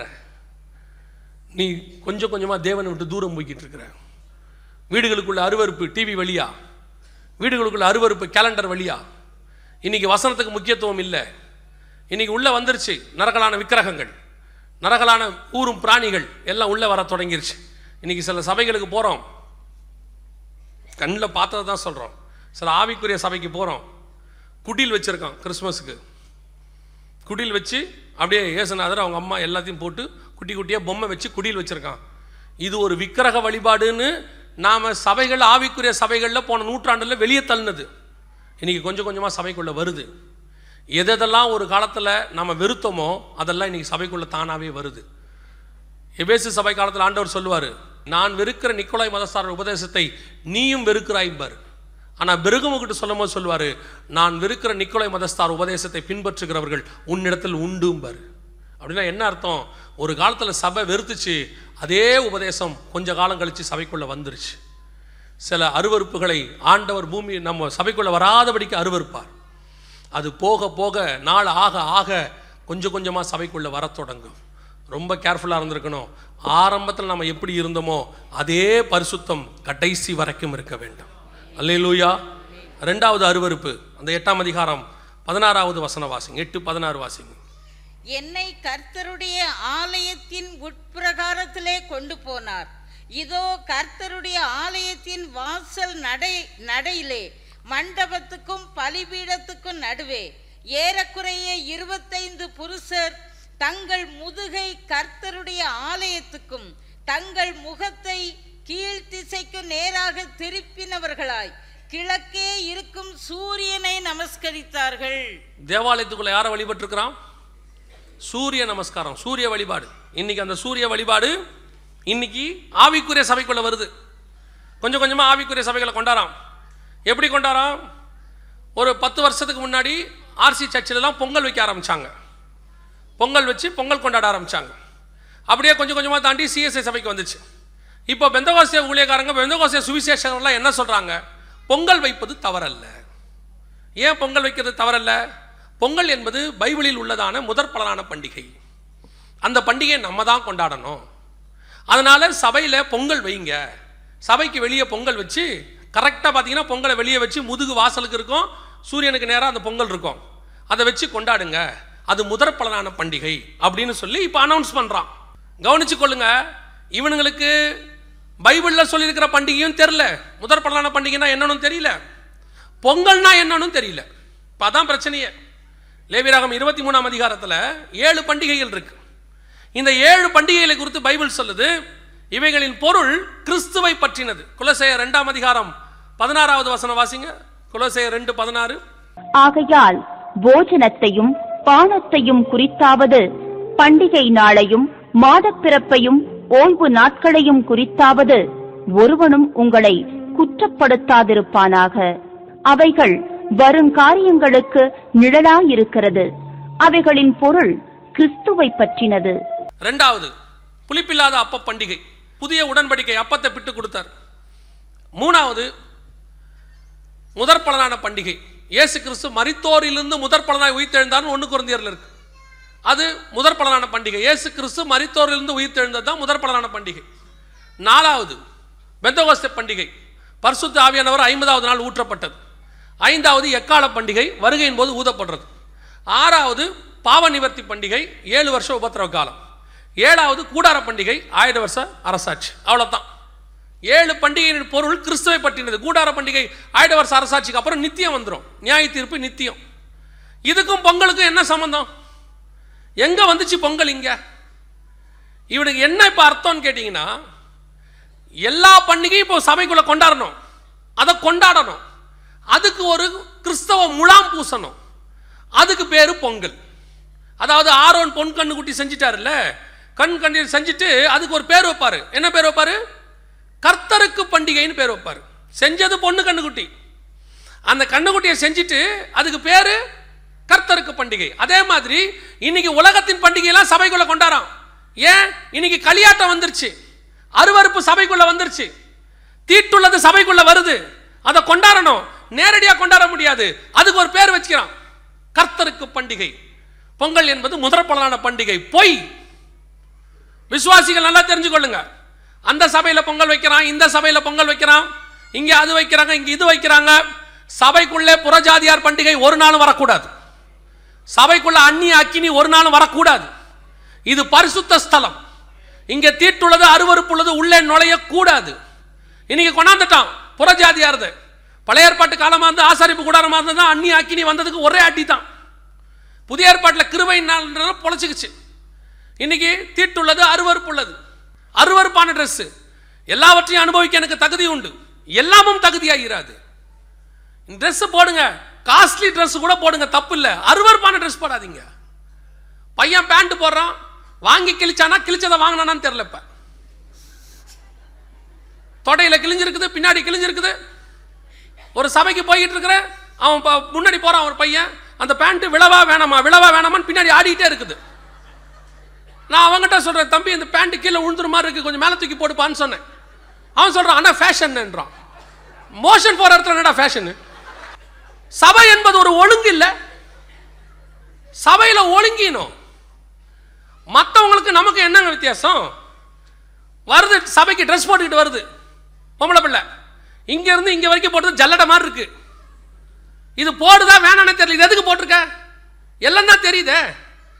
கேட்க முடியாது, கேட்டால் கோவம் வந்துடும், உடனே கோச்சிக்கிட்டு போயிடுது. உங்களுக்கு ஏற்ற மாதிரி சபை தொடர்ந்து பத்து பேர் திறந்து வச்சிருக்கான். எப்படி வேணாலும் வா, எப்படி வேணாலும் பண்ணு, என்ன பண்ணாலும் பரலோகத்துக்கு போயிடலாம். கவனிச்சுக்கொள்ளுங்க, இப்படித்தான் இருக்கணும்னு பைபிள் சொல்லுது. அப்படித்தான் இருக்கணும். அப்படி இருந்தாதான் பரலோகத்துக்கு போக முடியும். எப்படி வேணாலும் இருந்தா பரலோகத்துக்கு போகலான்னா அதுக்கு பைபிளும் காரணம் இல்லை, நாங்களும் காரணம் இல்லை. சபை என்பது ஒழுங்கு, பரிசுத்தம். உன்னை பார்த்தா கிறிஸ்துவை பார்க்கணும். ரோமர் எட்டு இருபத்தி ஒன்பது வாசிங்க ஒரு தடவை. ரோமர் எட்டு இருபத்தி ஒன்பது.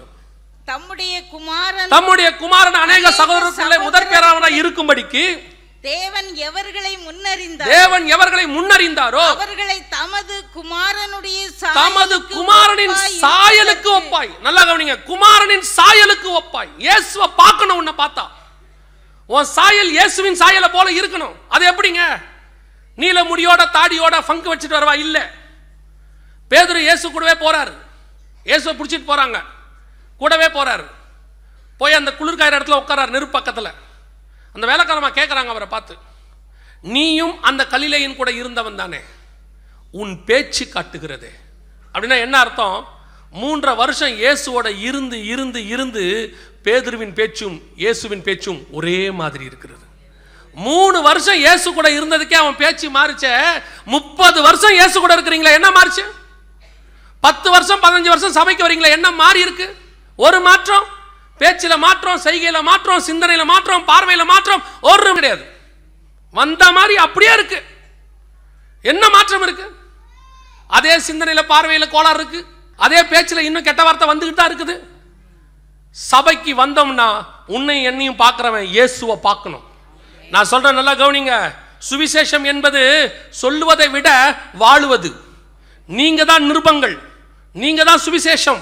உங்களை பார்த்து ரட்சிக்க பண்ண ஒருத்தன், உன் பக்கத்து வீட்டுக்காரனுக்கு சுவிசேஷமே சொல்லக்கூடாது. உன்னை பார்த்து அவன் இயேசுகிட்ட வரணும். உன் வீட்டில் இருக்கிற சந்தோஷத்தை பார்த்து அவன் வரணும். உன் வீட்டில் இருக்கிற சமாதானத்தை பார்த்து அவன் வரணும். உன் வீட்டில் எப்போ பார்த்தாலும் டிவி ஓடிச்சுன்னா அவன் எப்படி வருவான் சபைக்கு? உன் வீட்டில் எப்போ பார்த்தாலும் சண்டை நடந்துகிட்டே இருந்துச்சுன்னா அவன் எப்படி வருவான் சபைக்கு? உன் பிள்ளை எப்போ பார்த்தாலும் கெட்ட வார்த்தை பேசி சினிமா தேட்டருக்கு போயிருந்துச்சுன்னா அவன் எப்படி வருவான் சபைக்கு? சபைக்கு எதுக்கு வரோம்? குமாரனின் சாயலுக்கு ஒப்பாக இருக்கும்படி. இன்னைக்கு நம்மளை பார்த்தா எப்படி இருக்குது? நல்லா ஷார்ட்டாக முடி அடிச்சுட்டு மேலே மாத்திரம் முடி கொண்ட மாதிரி வச்சுருக்கான். மீசையே எல்லாமே, தாடி மாத்திரம் இவ்வளோ தூரத்துக்கு தொங்குது. இது ஒரு கம்மல் போட்டு வந்திருக்குது, இப்படி போட்டு இப்படி. நான் சொல்லுவேன், இதுக்கெல்லாம் காரணம் யார் தெரியுமா? பிள்ளைகளே கிடையாது. இது காரணம் பிள்ளைகள் கிடையாது. இந்த வாங்கி கொடுக்குற ஆள் ஒன்று இருக்குல்ல, அவங்களை கூப்பிட்டு ரெண்டு கொடுத்தோம்னா சரியாக போயிடும். அவங்க என்ன சொல்கிறாங்க? நாங்கள் தான் கஷ்டப்பட்டோம், எங்கள் பிள்ளைகளாவது நல்லா இருக்கட்டும். உன் பிள்ளை நல்லா இருக்கட்டும், யார் நாசமாக போகணும்னு யார் சொன்னது? நல்லா இருக்கட்டும். எல்லாவற்றையும் அனுபவிக்க எனக்கு தகுதி உண்டு, ஆனால் எல்லாமும் தகுதியாக இராது. இங்கிலாந்து ராணியை பார்க்கணுன்னா சில விதிமுறைகள் இருக்குது. யாராக இருந்தாலும், அவர் எந்த நாட்டு பிரதமராக இருந்தாலும் அவருக்கு ஒரு விதிமுறை இருக்குது. வந்து ராணி பக்கத்தில் நிற்கும் போது ஷூலேருந்து தலை வரைக்கும் மூடி இருக்கணும், தலை மட்டும்தான் திறந்துருக்கணும், கை கூட இவ்வளோ தான் கொடுக்கணும். அதுக்கு ஒரு கிளாஸே இருக்குது. அதே மாதிரி அந்த பிரதமரோட அவர் மனைவி வந்துச்சுன்னா உடம்பு முழுக்க கவுன் போட்டு மூடி இருக்கணும், கை கால் எதுவுமே தெரியக்கூடாது, தலை தொப்பி போட்டு மூடி இருக்கணும். ராணிக்கிட்ட கை கொடுக்கும்போது இப்படி தான் கொடுக்கணும், ப்ரொசீஜர். ஏன்னா அவங்க உலகத்துக்கே ராணி, அவங்கள அவங்கள பார்க்கறதுக்கு அவ்வளோ பரிசுத்தம் இருக்குதான், உடம்பு தெரியக்கூடாதான். ஒரு உலகத்தின் ராணியை பார்க்கறதுக்கே இவ்வளோ ப்ரொசீஜர் இருக்குது, இவ்வளோ பரிசுத்தம் இருக்குது. அழியாத ராஜாவை பார்க்க இங்கே வர்றோமே, அவரை பார்க்கறதுக்கு எவ்வளோ பரிசுத்தோட வரணும், எவ்வளோ உண்மையோட வரணும். நீ சபைக்கு எப்படி எடுத்து, நீ சபையை எப்படி எடுத்துக்கிட்ட? ஒரு பார்க்குக்கு போகிற மாதிரி, ஒரு பீச்சுக்கு போகிற மாதிரி, ஒரு சினிமா தேட்டருக்கு போகிற மாதிரி நீ சபைக்கு வர. இங்கே உட்காந்து எஸ்எம்எஸ் அனுப்புறது, வந்துட்டியா? அது அங்கேருந்து வந்துட்டேன். எங்கே இருக்க? பின்னாடி பாரு, முன்னாடி பார்க்க தானே சபைக்கு வந்த. நீ நீ எப்படி பரலோகத்துக்கு போவ? நல்லா தெரிஞ்சுக்கொள்ளுங்க, கிளாஸ் ரூமில் தப்பு பண்ணாலே டீச்சர் அடிக்கும். ஆனால் இங்கே இருக்க டீச்சர் கார்ல பரிசுத்த ஆவியானவர் அடிக்க மாட்டார், நொறுக்குவார். உன்னை எங்கே நொறுக்கணும்னு அவருக்கு தெரியும். சபை பரிசுத்தத்தின் உச்சம். பூமியில் இருக்கிற இடத்துலையே எங்கே இருந்தாலும் நீ பரலோகத்துக்கு போக முடியாதுன்னு தான் ஆண்டவர் சபைக்குள்ளே கொண்டு வந்து வச்சிருக்கிறார். ஏன்னா this is the one and only place, the gate for the heaven. பரலோகத்துக்கு போகிறதுக்கு ஒரே கேட் இதுதான். தேவனுடைய வீட்டில் தான் ஏணி இருக்குது, அங்கிருந்தா ஏறி மேலே போனோம். இது தேவனுடைய வீடு. இனி இந்த இடத்துலையே கேடித்தனம் பண்ணினா, இங்கே உக்காந்து திருட்டுத்தனம் பண்ணினா, இங்கே உக்காந்து நீ கண்ணு காட்டிட்டு இருந்தீனா, நீ எங்கே போய் உருப்பிடுவ? நல்லா தெரிஞ்சுக்கொள்ளுங்க, சபையில் ஒழுக்கமாக இல்லாதவன் உலகத்தில் வேற எங்கேயுமே ஒழுக்கமாக இருக்க முடியாது. உலகத்தில் எங்கே வேணா நீ ஒழுங்கினமாக இருக்கலாம், ஆனால் சபை உன்னை ஒழுங்குபடுத்தும். அதுக்கு தான் ஆண்டவர் சபையை வச்சிருக்கிறார். நீ இங்கேயே ஒழுங்கினமாக இருந்தீங்கன்னா வேற எங்கேயும் ஒழுக்கமாக இருக்க முடியாது. நான் சொல்கிறது உங்களுக்கு கொஞ்சம் கடினமாக இருக்கும், ஆனால் நான் சொல்கிறதுலாம் கடினம் கிடையாது. பதினஞ்சு வருஷத்துக்கு முன்னாடி அவர் பேசுகிறதெல்லாம் கேட்டிங்கன்னா செத்தே போவிய. நாங்களாம் அதை கேட்டு வளர்ந்தவங்க. அதனால தான் இன்றைக்கி கர்த்தருடைய கிருபையில் ஊழியக்காரனை நிற்கிறோம். அவருக்கு பின்னாடி நாற்பது ஐம்பது ஊழியக்காரன் உருவாகிருக்கிறான்னா காரணம் அதுதான். வாயிலிருந்து வந்த வார்த்தைகள் அப்படிப்பட்ட வார்த்தைகள். அவர் ஏறி நிற்க, நேற்று ஒருத்தன் சொன்னான், அவர் ஏஞ்சி நிற்கும் போது ஒரு அபிஷேகம் இறங்குதுன்னா. நாங்கள் பதினஞ்சு வருஷத்துக்கு முன்னாடி அதை கண்கூடாக கண்டவங்க. இன்றைக்கி நாங்கள் பே நான் பேசுகிறதுனா உங்களுக்கு கொஞ்சம் கடினமாக இருக்கும். ஜெகன் ஓவராக பேசுகிறார் அப்படின்லாம் நீங்கள் சொல்லலாம், சொல்லிட்டு போங்க, எனக்கு ஒன்றும் பிரச்சனையே கிடையாது. நாங்கள் என்ன பெற்றுக்கொண்டோமோ அதைத்தான் உங்களுக்கு சொல்லுகிறோம். நான் ஒன்றும் என் சுயமாக பேசலை. பைபிளில் எனக்கு என்ன சொல்லிக் கொடுத்துச்சோ, என் ஊழியக்காரன் எனக்கு என்ன சொல்லிக் கொடுத்தாரோ அதை தான் உங்களுக்கு சொல்லிக் கொடுக்குறேன். இது பரிசுத்தத்தின் உச்சம் சபை. இங்கே தீட்டுள்ளதும் அருவருப்புள்ளதும் பொய்யை நடப்பிக்கிற ஒன்றும் உள்ளே வரக்கூடாது. உன்னை பார்க்குறவன் இயேசுவை பார்க்கணும். உன்னை பார்த்த உடனே இயேசு ஞாபகம் வரணுங்க அவனுக்கு. உன்னை பார்த்தோன்னு இச்சை வரக்கூடாது, உன்னை பார்த்தா இயேசுவோட ஞாபகம் வரணும். உன்னை பார்த்தோன்னே அவனுக்கு ஒரு ஒரு இச்சை தோணவே கூடாது. ஆணை பார்த்தா பெண்ணுக்கும், பெண்ணை பார்த்தா ஆணுக்கும் சபைக்குள்ள தோணவே கூடாது. உன் மேல் தேவன் இருப்பாரானால் இயேசுவை பார்த்த எந்த பொண்ணுக்கும் இச்சையே வரல. இயேசு எந்த பொண்ணையும் இச்சையை பார்க்கவும் இல்லை. காரணம், அவர் மேல் இருந்த அபிஷேகம் அப்படிப்பட்டது. அந்த அபிஷேகம் உன் மேல் இருக்குமானால் உன்னையும் அப்படித்தான் பார்ப்பார்கள். நீ அப்படி மாறணும். அதுக்கு தான் சபை. இயேசுடைய பரிசுத்தத்தின் உச்சத்தை பார்க்குறீங்களா? இயேசுடைய பரிசுத்தத்தின் உச்சம் எப்படி இருக்குன்னு பார்க்குறீங்களா? யோவான் எழுதின சுவிசேஷம் நான்காம் அதிகாரம் வாசிங்க, இருபத்தி ஏழாவது வசனம் வாசிங்க. அத்தருணத்தில் அவருடைய சீஷர்கள் வந்து அவர் ஸ்திரீயுடனே பேசுகிறதை பற்றி ஆச்சரியப்பட்டார்கள். முதல்ல பாருங்க, இயேசுநாதர் ஒரு பொண்ணோட தனியா பேசுறாருன்றதே என்ன விஷயம்? ஆச்சரியமான விஷயம். இயேசுநாதர் ஒரு பொண்ணோட தனியா பேசுறாருங்கிறது ஆச்சரியமான விஷயம். அப்படின்னா என்ன அர்த்தம்? அவர் அது வரைக்கும் எந்த பொண்ணோட தனியா பேசினதே இல்லைன்னு அர்த்தம். பரிசுத்தத்தின் உச்சத்தை கவனிங்க. முப்பத்தி மூணு வயசு வாலிபன் இயேசு ஒரு பெண்ணோட பேசுறத பார்த்து சுற்றி இருக்கிறவன் ஆச்சரியப்படுறான். என்னடா ஆண்டவர் ஒரு பொண்ணோட பேசுறாரு? அந்த அளவுக்கு பரிசுத்தத்தின் உச்சம். பொண்ணோட பேசினா பரிசுத்தம் போயிருமா? இல்லை, அப்படி அவ்வளோ வெளிப்படை. அது வரைக்கும் அவர் அப்படி பேசினதே இல்லை. தொடர்ந்து வாசிங்க சிஸ்டர். ஆச்சரியப்பட்டார்கள். ஆகிலும் என்ன தேடுகிறார் என்றாவது என்னன்னு அர்த்தம்? அதுக்கு தூரத்துல இருந்து சீஷன் பார்க்கறான் இயேசுவை. இயேசு ஒரு ஸ்திரீயோட பேசுறத பார்த்து ஆச்சரியப்பட்டான். அடுத்து வசனம் என்ன சொல்லுது? என்ன தேடுகிறீர் என்றாவது. அப்படின்னா என்ன அர்த்தம்? தூரத்துல இருந்து பார்க்கும்போது இயேசு எப்படி பேசியிருக்கிறார் தெரியுங்களா?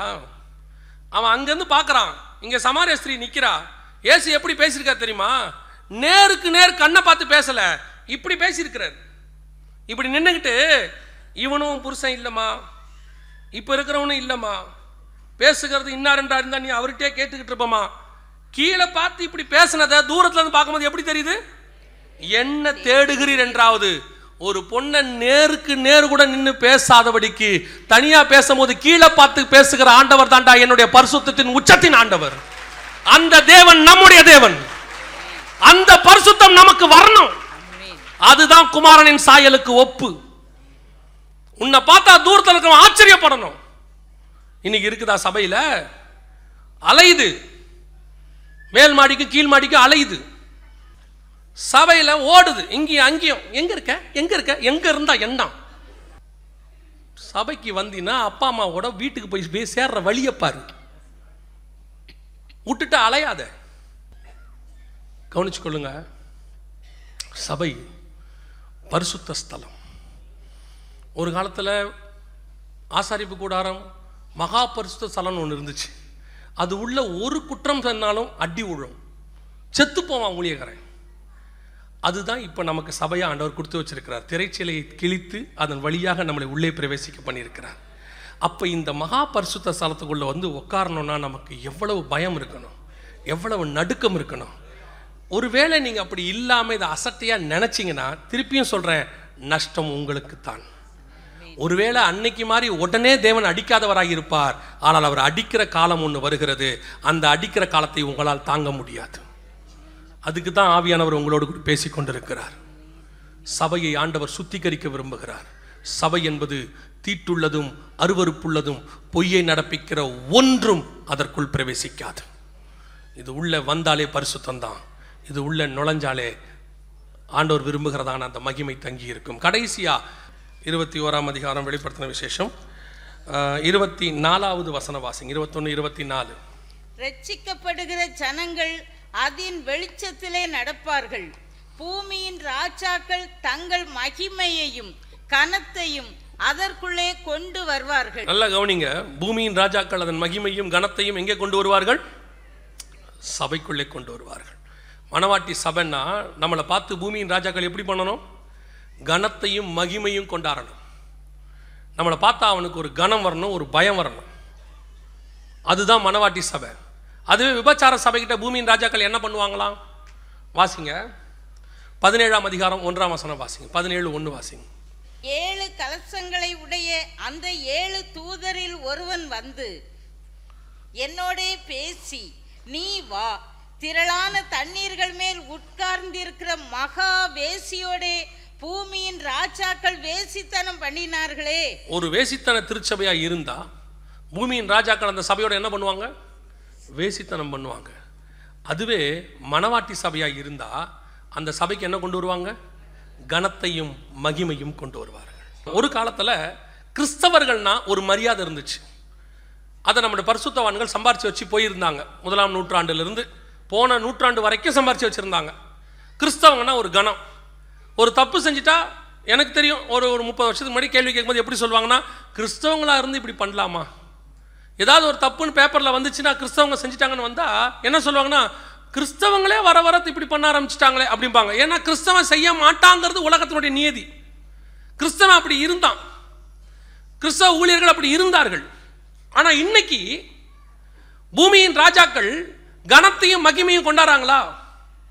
இன்னைக்கு நம்மளை பார்த்தா ஒரு கனம் மகிமை இருக்குதா? பழைய ஏற்பாட்டில் எடுத்துக்கிட்டிங்கன்னா தீர்க்கதரிசியை பார்த்து ராஜாக்கள் பயந்தாங்க. ஏ யோவான் ஸ்நானகனை பார்த்து ஏரோது பயந்தான் இருக்கு. ஆகாப் எலியாவை பார்த்து பயந்தான் இருக்கு. வர முடியாதுன்னு போய் சொல்லு அந்த நரிகிட்டார் ஏசு ஏரோதை பார்த்து. ஆகாவை பார்த்து சொன்னான், நீயே அவன் தான் எலியா. அந்த ஒரு கனம் இருந்துச்சு, ஒரு மகிமை இருந்துச்சு. என்னதான் எலியா மேலே கோபமாக இருந்தாலும் எலியா வாடானா வந்து நிற்பான் ஆகாப்பு. அந்த அளவுக்கு ஒரு கனம் இருந்துச்சு. ஆனால் இன்னைக்கு பூமியின் ராஜாக்கள் சபையோடு கூட வேசித்தனம் பண்ணுகிறார்கள். வரான் எம்எல்ஏ எம்பிகள் வரான். ஒரு உதாரணம் வரான். உங்கள் வீட்டில் எத்தனை பேர்? நாங்கள் நாலு பேர். ஆளுக்கு ரெண்டாயிரம் ரூபா ஓட்டு கொடுத்துட்றோம், போட்டுருங்க. நீ காசு வாங்கிட்டு போட்டின்னா நீ தான் விபச்சார சபை. விபச்சாரி என்ன பண்ணுவா? காசை வாங்கிட்டு அதுக்கேற்ற மாதிரி ஏதாவது செய்வா. அவளுக்கு பேர் விபச்சாரி. நீ காசை வாங்கிட்டு ஓட்டு போட்டினா நீ தான் விபச்சார மனவாட்டி. நீ ஓட்டு போட்டு அது உன் இஷ்டம், நீ யாருக்கு வேணா போடுங்க, அது உங்கள் இஷ்டம். ஆனால் காசை வாங்கிட்டு போட்டினா நீ விபச்சாரி, வேசித்தனம். முந்தியெல்லாம் சபைக்கு இந்த எம்எல்ஏக்கெல்லாம் வருவாங்க, வந்து ஐயா எங்களுக்காக ஜோம் பண்ணுங்கன்னு தான் கேட்பாங்க, வேற ஒன்றும் கேட்க மாட்டாங்க. ஐயா எங்களுக்காக ஜோம் பண்ணுங்க, நாங்கள் ஆட்சிக்கு வரணும்னு ஜோம் பண்ணுங்கயா, நம்மளும் சரின்னு போயிடுவாங்க. இப்போ அப்படி இல்லை. கொஞ்சம் வெளியெல்லாம் போய் பார்த்தோம். பார்த்தா பாஸ்டர்கிட்ட வந்து கேட்குறாங்க, உங்கள் சபையில் எத்தனை ஓட்டு? சபையில் சபையில் எத்தனை ஓட்டு? முன்னாடி ஆத்மா போய் இப்போ விசுவாசி போய் இப்போ ஏதாவது என்னவாயிருச்சு? ஓட்டு. தலைக்கு என்ன கொடுப்பீங்க? சபைக்கு தலை யார்? இப்போ யார் தலைக்கு யார் விலை பேசுறது? இன்றைக்கி சபையில் இருக்கிற ஆத்மாக்கெல்லாம் ஓட்டா மாதிரி ஒரு ஒரு தலைக்கு ரெண்டாயிரம் ரூபான்னு விலை பேசி இன்னைக்கு ஓட்டா விற்கிறான் சபையை. இவன் தான் விபச்சார சபை, இதான் வேசித்தன சபை. சபையை பார்த்தா உலகத்தின் ராஜாக்கள், எம்எல்ஏக்கள், எம்பிக்கள், போலீஸ்காரன் அத்தனை பேருக்கும் பயம் வரணும். உன்னை பார்த்தா இன்னைக்கு என்ன நடக்குது? போலீஸ்காரன் எம்எல்ஏவும் எம்பியும் பார்த்து நாம பயப்படுறோம். ஏன்? என்ன காரணம்? அன்னைக்கு ஆகாபை பார்த்தா எலியா போட்ட போடல ஆகாபை பயப்படுறான். இன்னைக்கு அரசியல்வாதியை பார்த்து நம்ம பயப்படுறோம். சபை அவங்கள அடிக்க வருவாங்க, உதைக்க வருவாங்க. உன்னை எவனும் எதுவும் பண்ண முடியாது, அதை மட்டும் நல்லா தெரிஞ்சு வச்சுக்கல.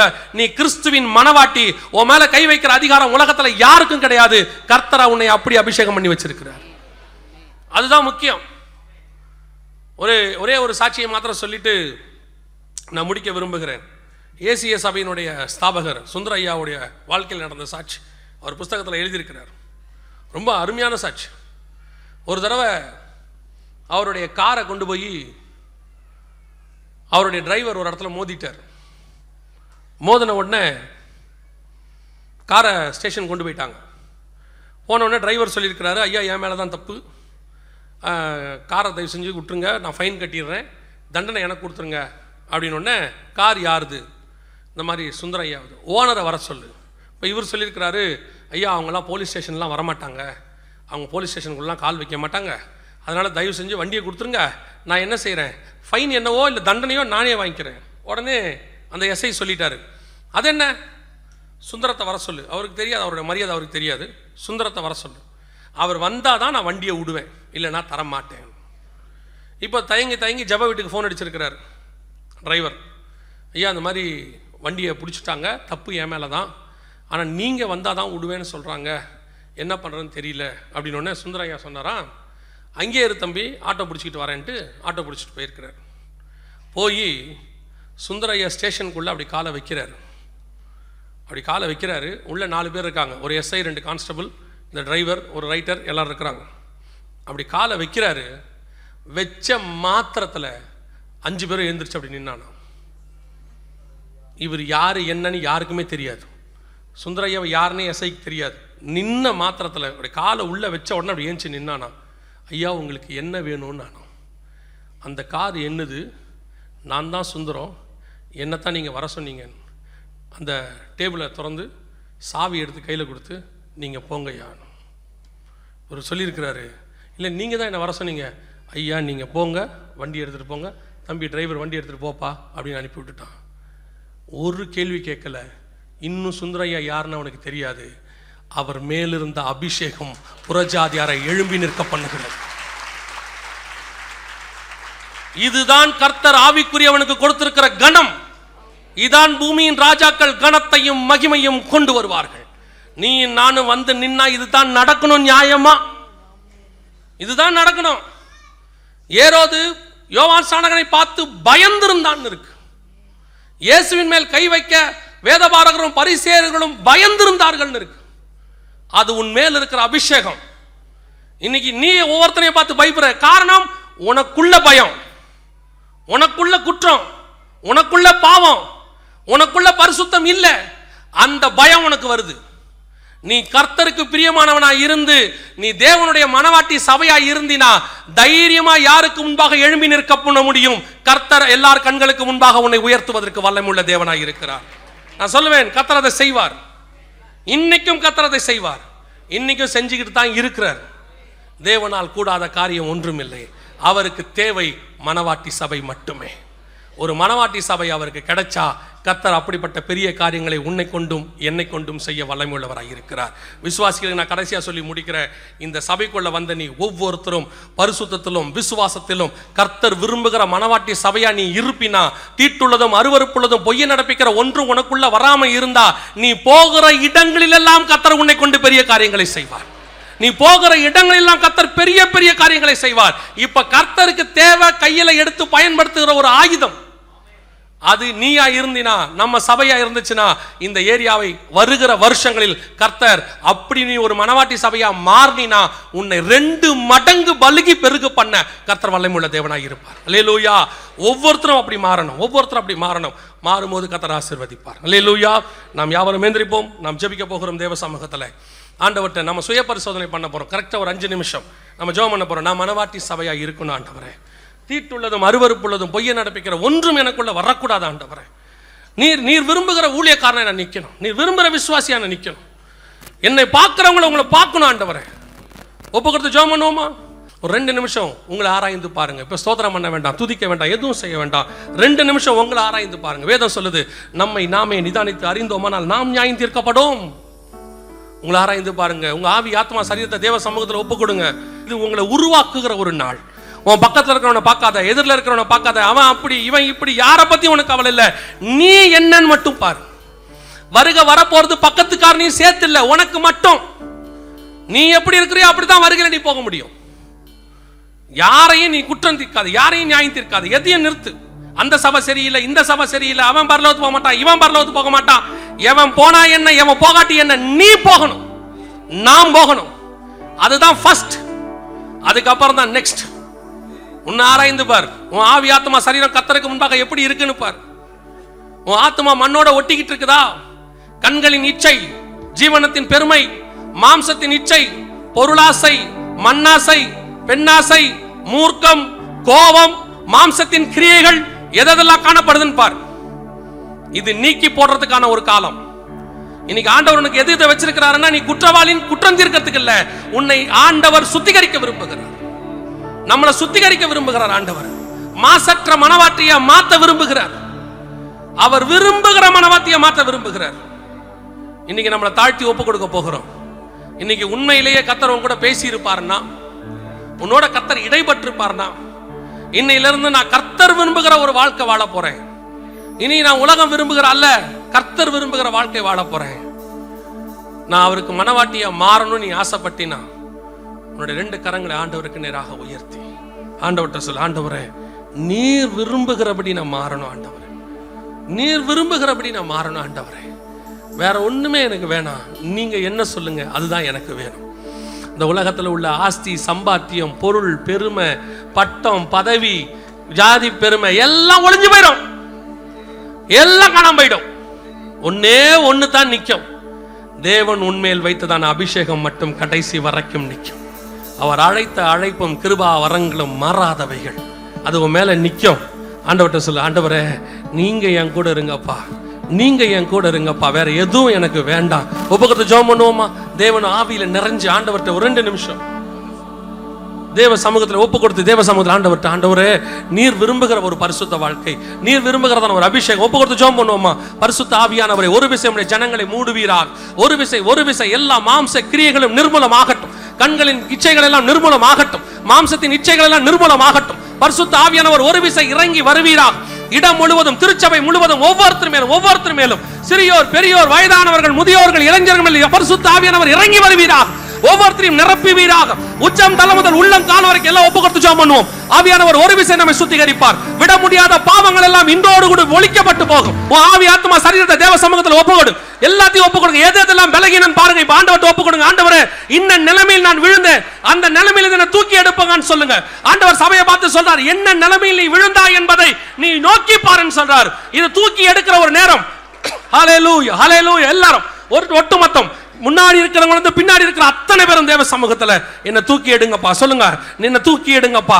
மீண்டும் உமக்கென்று வல்லமையான ஒரு கருவியாக, தேவன் விரும்புகிற ஒரு பாத்திரமாக, வல்லமை உள்ள சாட்சியாக, கர்த்தருக்காக எழுமி பிரகாசிக்கிற வைராக்கியம் உள்ள ஒரு ஊழியக்காரனாக, ஆண்டவரை நீர் வருகிற வரைக்கும் என்னுடைய அக்கினி இந்த இடம் முழுவதும் பற்றி எறிவதாக, என் வீடுகளிலே பற்றி எரியட்டும், திருச்சபைகளிலே பற்றி எரியட்டும், ஆபீஸ்ல பற்றி எரியட்டும். என்னை பார்க்கிறவன் உன்னை பார்க்கணும் ஆண்டவரை சொல்லுங்க பாப்பா. ஆண்டவர்ட்ட என்ன பார்க்கிறவன் உங்களை பார்க்கணும், எனக்குள்ள நீங்க இருக்கிறீங்க என்று தெரியப்படுத்தணும் ஆண்டவரே. அந்த அபிஷேகம் வெளிப்படணும். பூமியின் ராஜாக்கள் கனத்தையும் மகிமையும் கொண்டு வரணும். நீ மட்டும் கரெக்டா இருந்து பாரு, உன்னுடைய சுப்பீரியர்ஸ் உனக்கு மரியாதை கொடுப்பாங்க. நீ கரெக்டா இருந்து பாரு, உனக்கு மேல இருக்கிற அதிகாரிகள் உனக்கு மரியாதை கொடுப்பார்கள். உன்னை விட பெரிய பெரிய படிப்பாளிகள் உனக்கு மரியாதை கொடுப்பார்கள். நீ தேவனுக்குள்ள இருந்தா, நீ நீதிமானா இருந்தா, உனக்கு மேல கர்த்தர் ஒருத்தரையும் வைக்க மாட்டாரு. எல்லாருக்கும் மேலே கர்த்தர் உன்னை கொண்டு போய் நிறுத்துவார். தேவனால் கூடாத காரியம் ஒன்றும் இல்லை. கர்த்தர் நினைச்சா ஆடு மேய்க்கிறவனை ராஜாவா மாத்தவும் முடியும். கர்த்தர் நினைச்சா ராஜாவை புல்லு மேய வைக்கவும் முடியும். தேவனால் கூடாத காரியம் ஒன்றும் இல்லை. நீ ஒப்பு கொடுத்து ஜெபம் பண்ணு. ஆண்டவர் சொல்றாரு, உன்னை இன்று பரிசுத்தம் பண்ணி கொள்ளுங்கள், கர்த்தர் உங்கள் மத்தியில பெரிய காரியங்களை செய்வார், பெரிய காரியங்களை செய்வார். Thank you Jesus. இந்த அபிஷேகம் நிறைந்ததான இந்த ஆராதனைக்காய் ஸ்தோத்திரம். கர்த்தர் எங்கள் மத்தியிலே வல்லமையாய் செயல்பட்டதுக்காய் நன்றி. ஒரு வேறுபாடை எங்களுக்குள்ள நீ கட்டளையிட்டதுக்காய் ஸ்தோத்திரம். இது முதல் கொண்டு ஆண்டவரை எங்களுக்குள்ள ஒரு பெரிய சுத்திகரிப்பு வரட்டும். இது முதல் கொண்டு ஆண்டவரை எங்களுக்குள்ள ஒரு பெரிய மாற்றம் வரட்டும். நீர் விரும்புகிறபடி ஒரு பெரிய மாற்றத்தை நாங்கள் காண கர்த்தர் எங்களுக்கு கிருபை பாராட்டும். இயேசுவின் நாமத்தில் பிதாவே.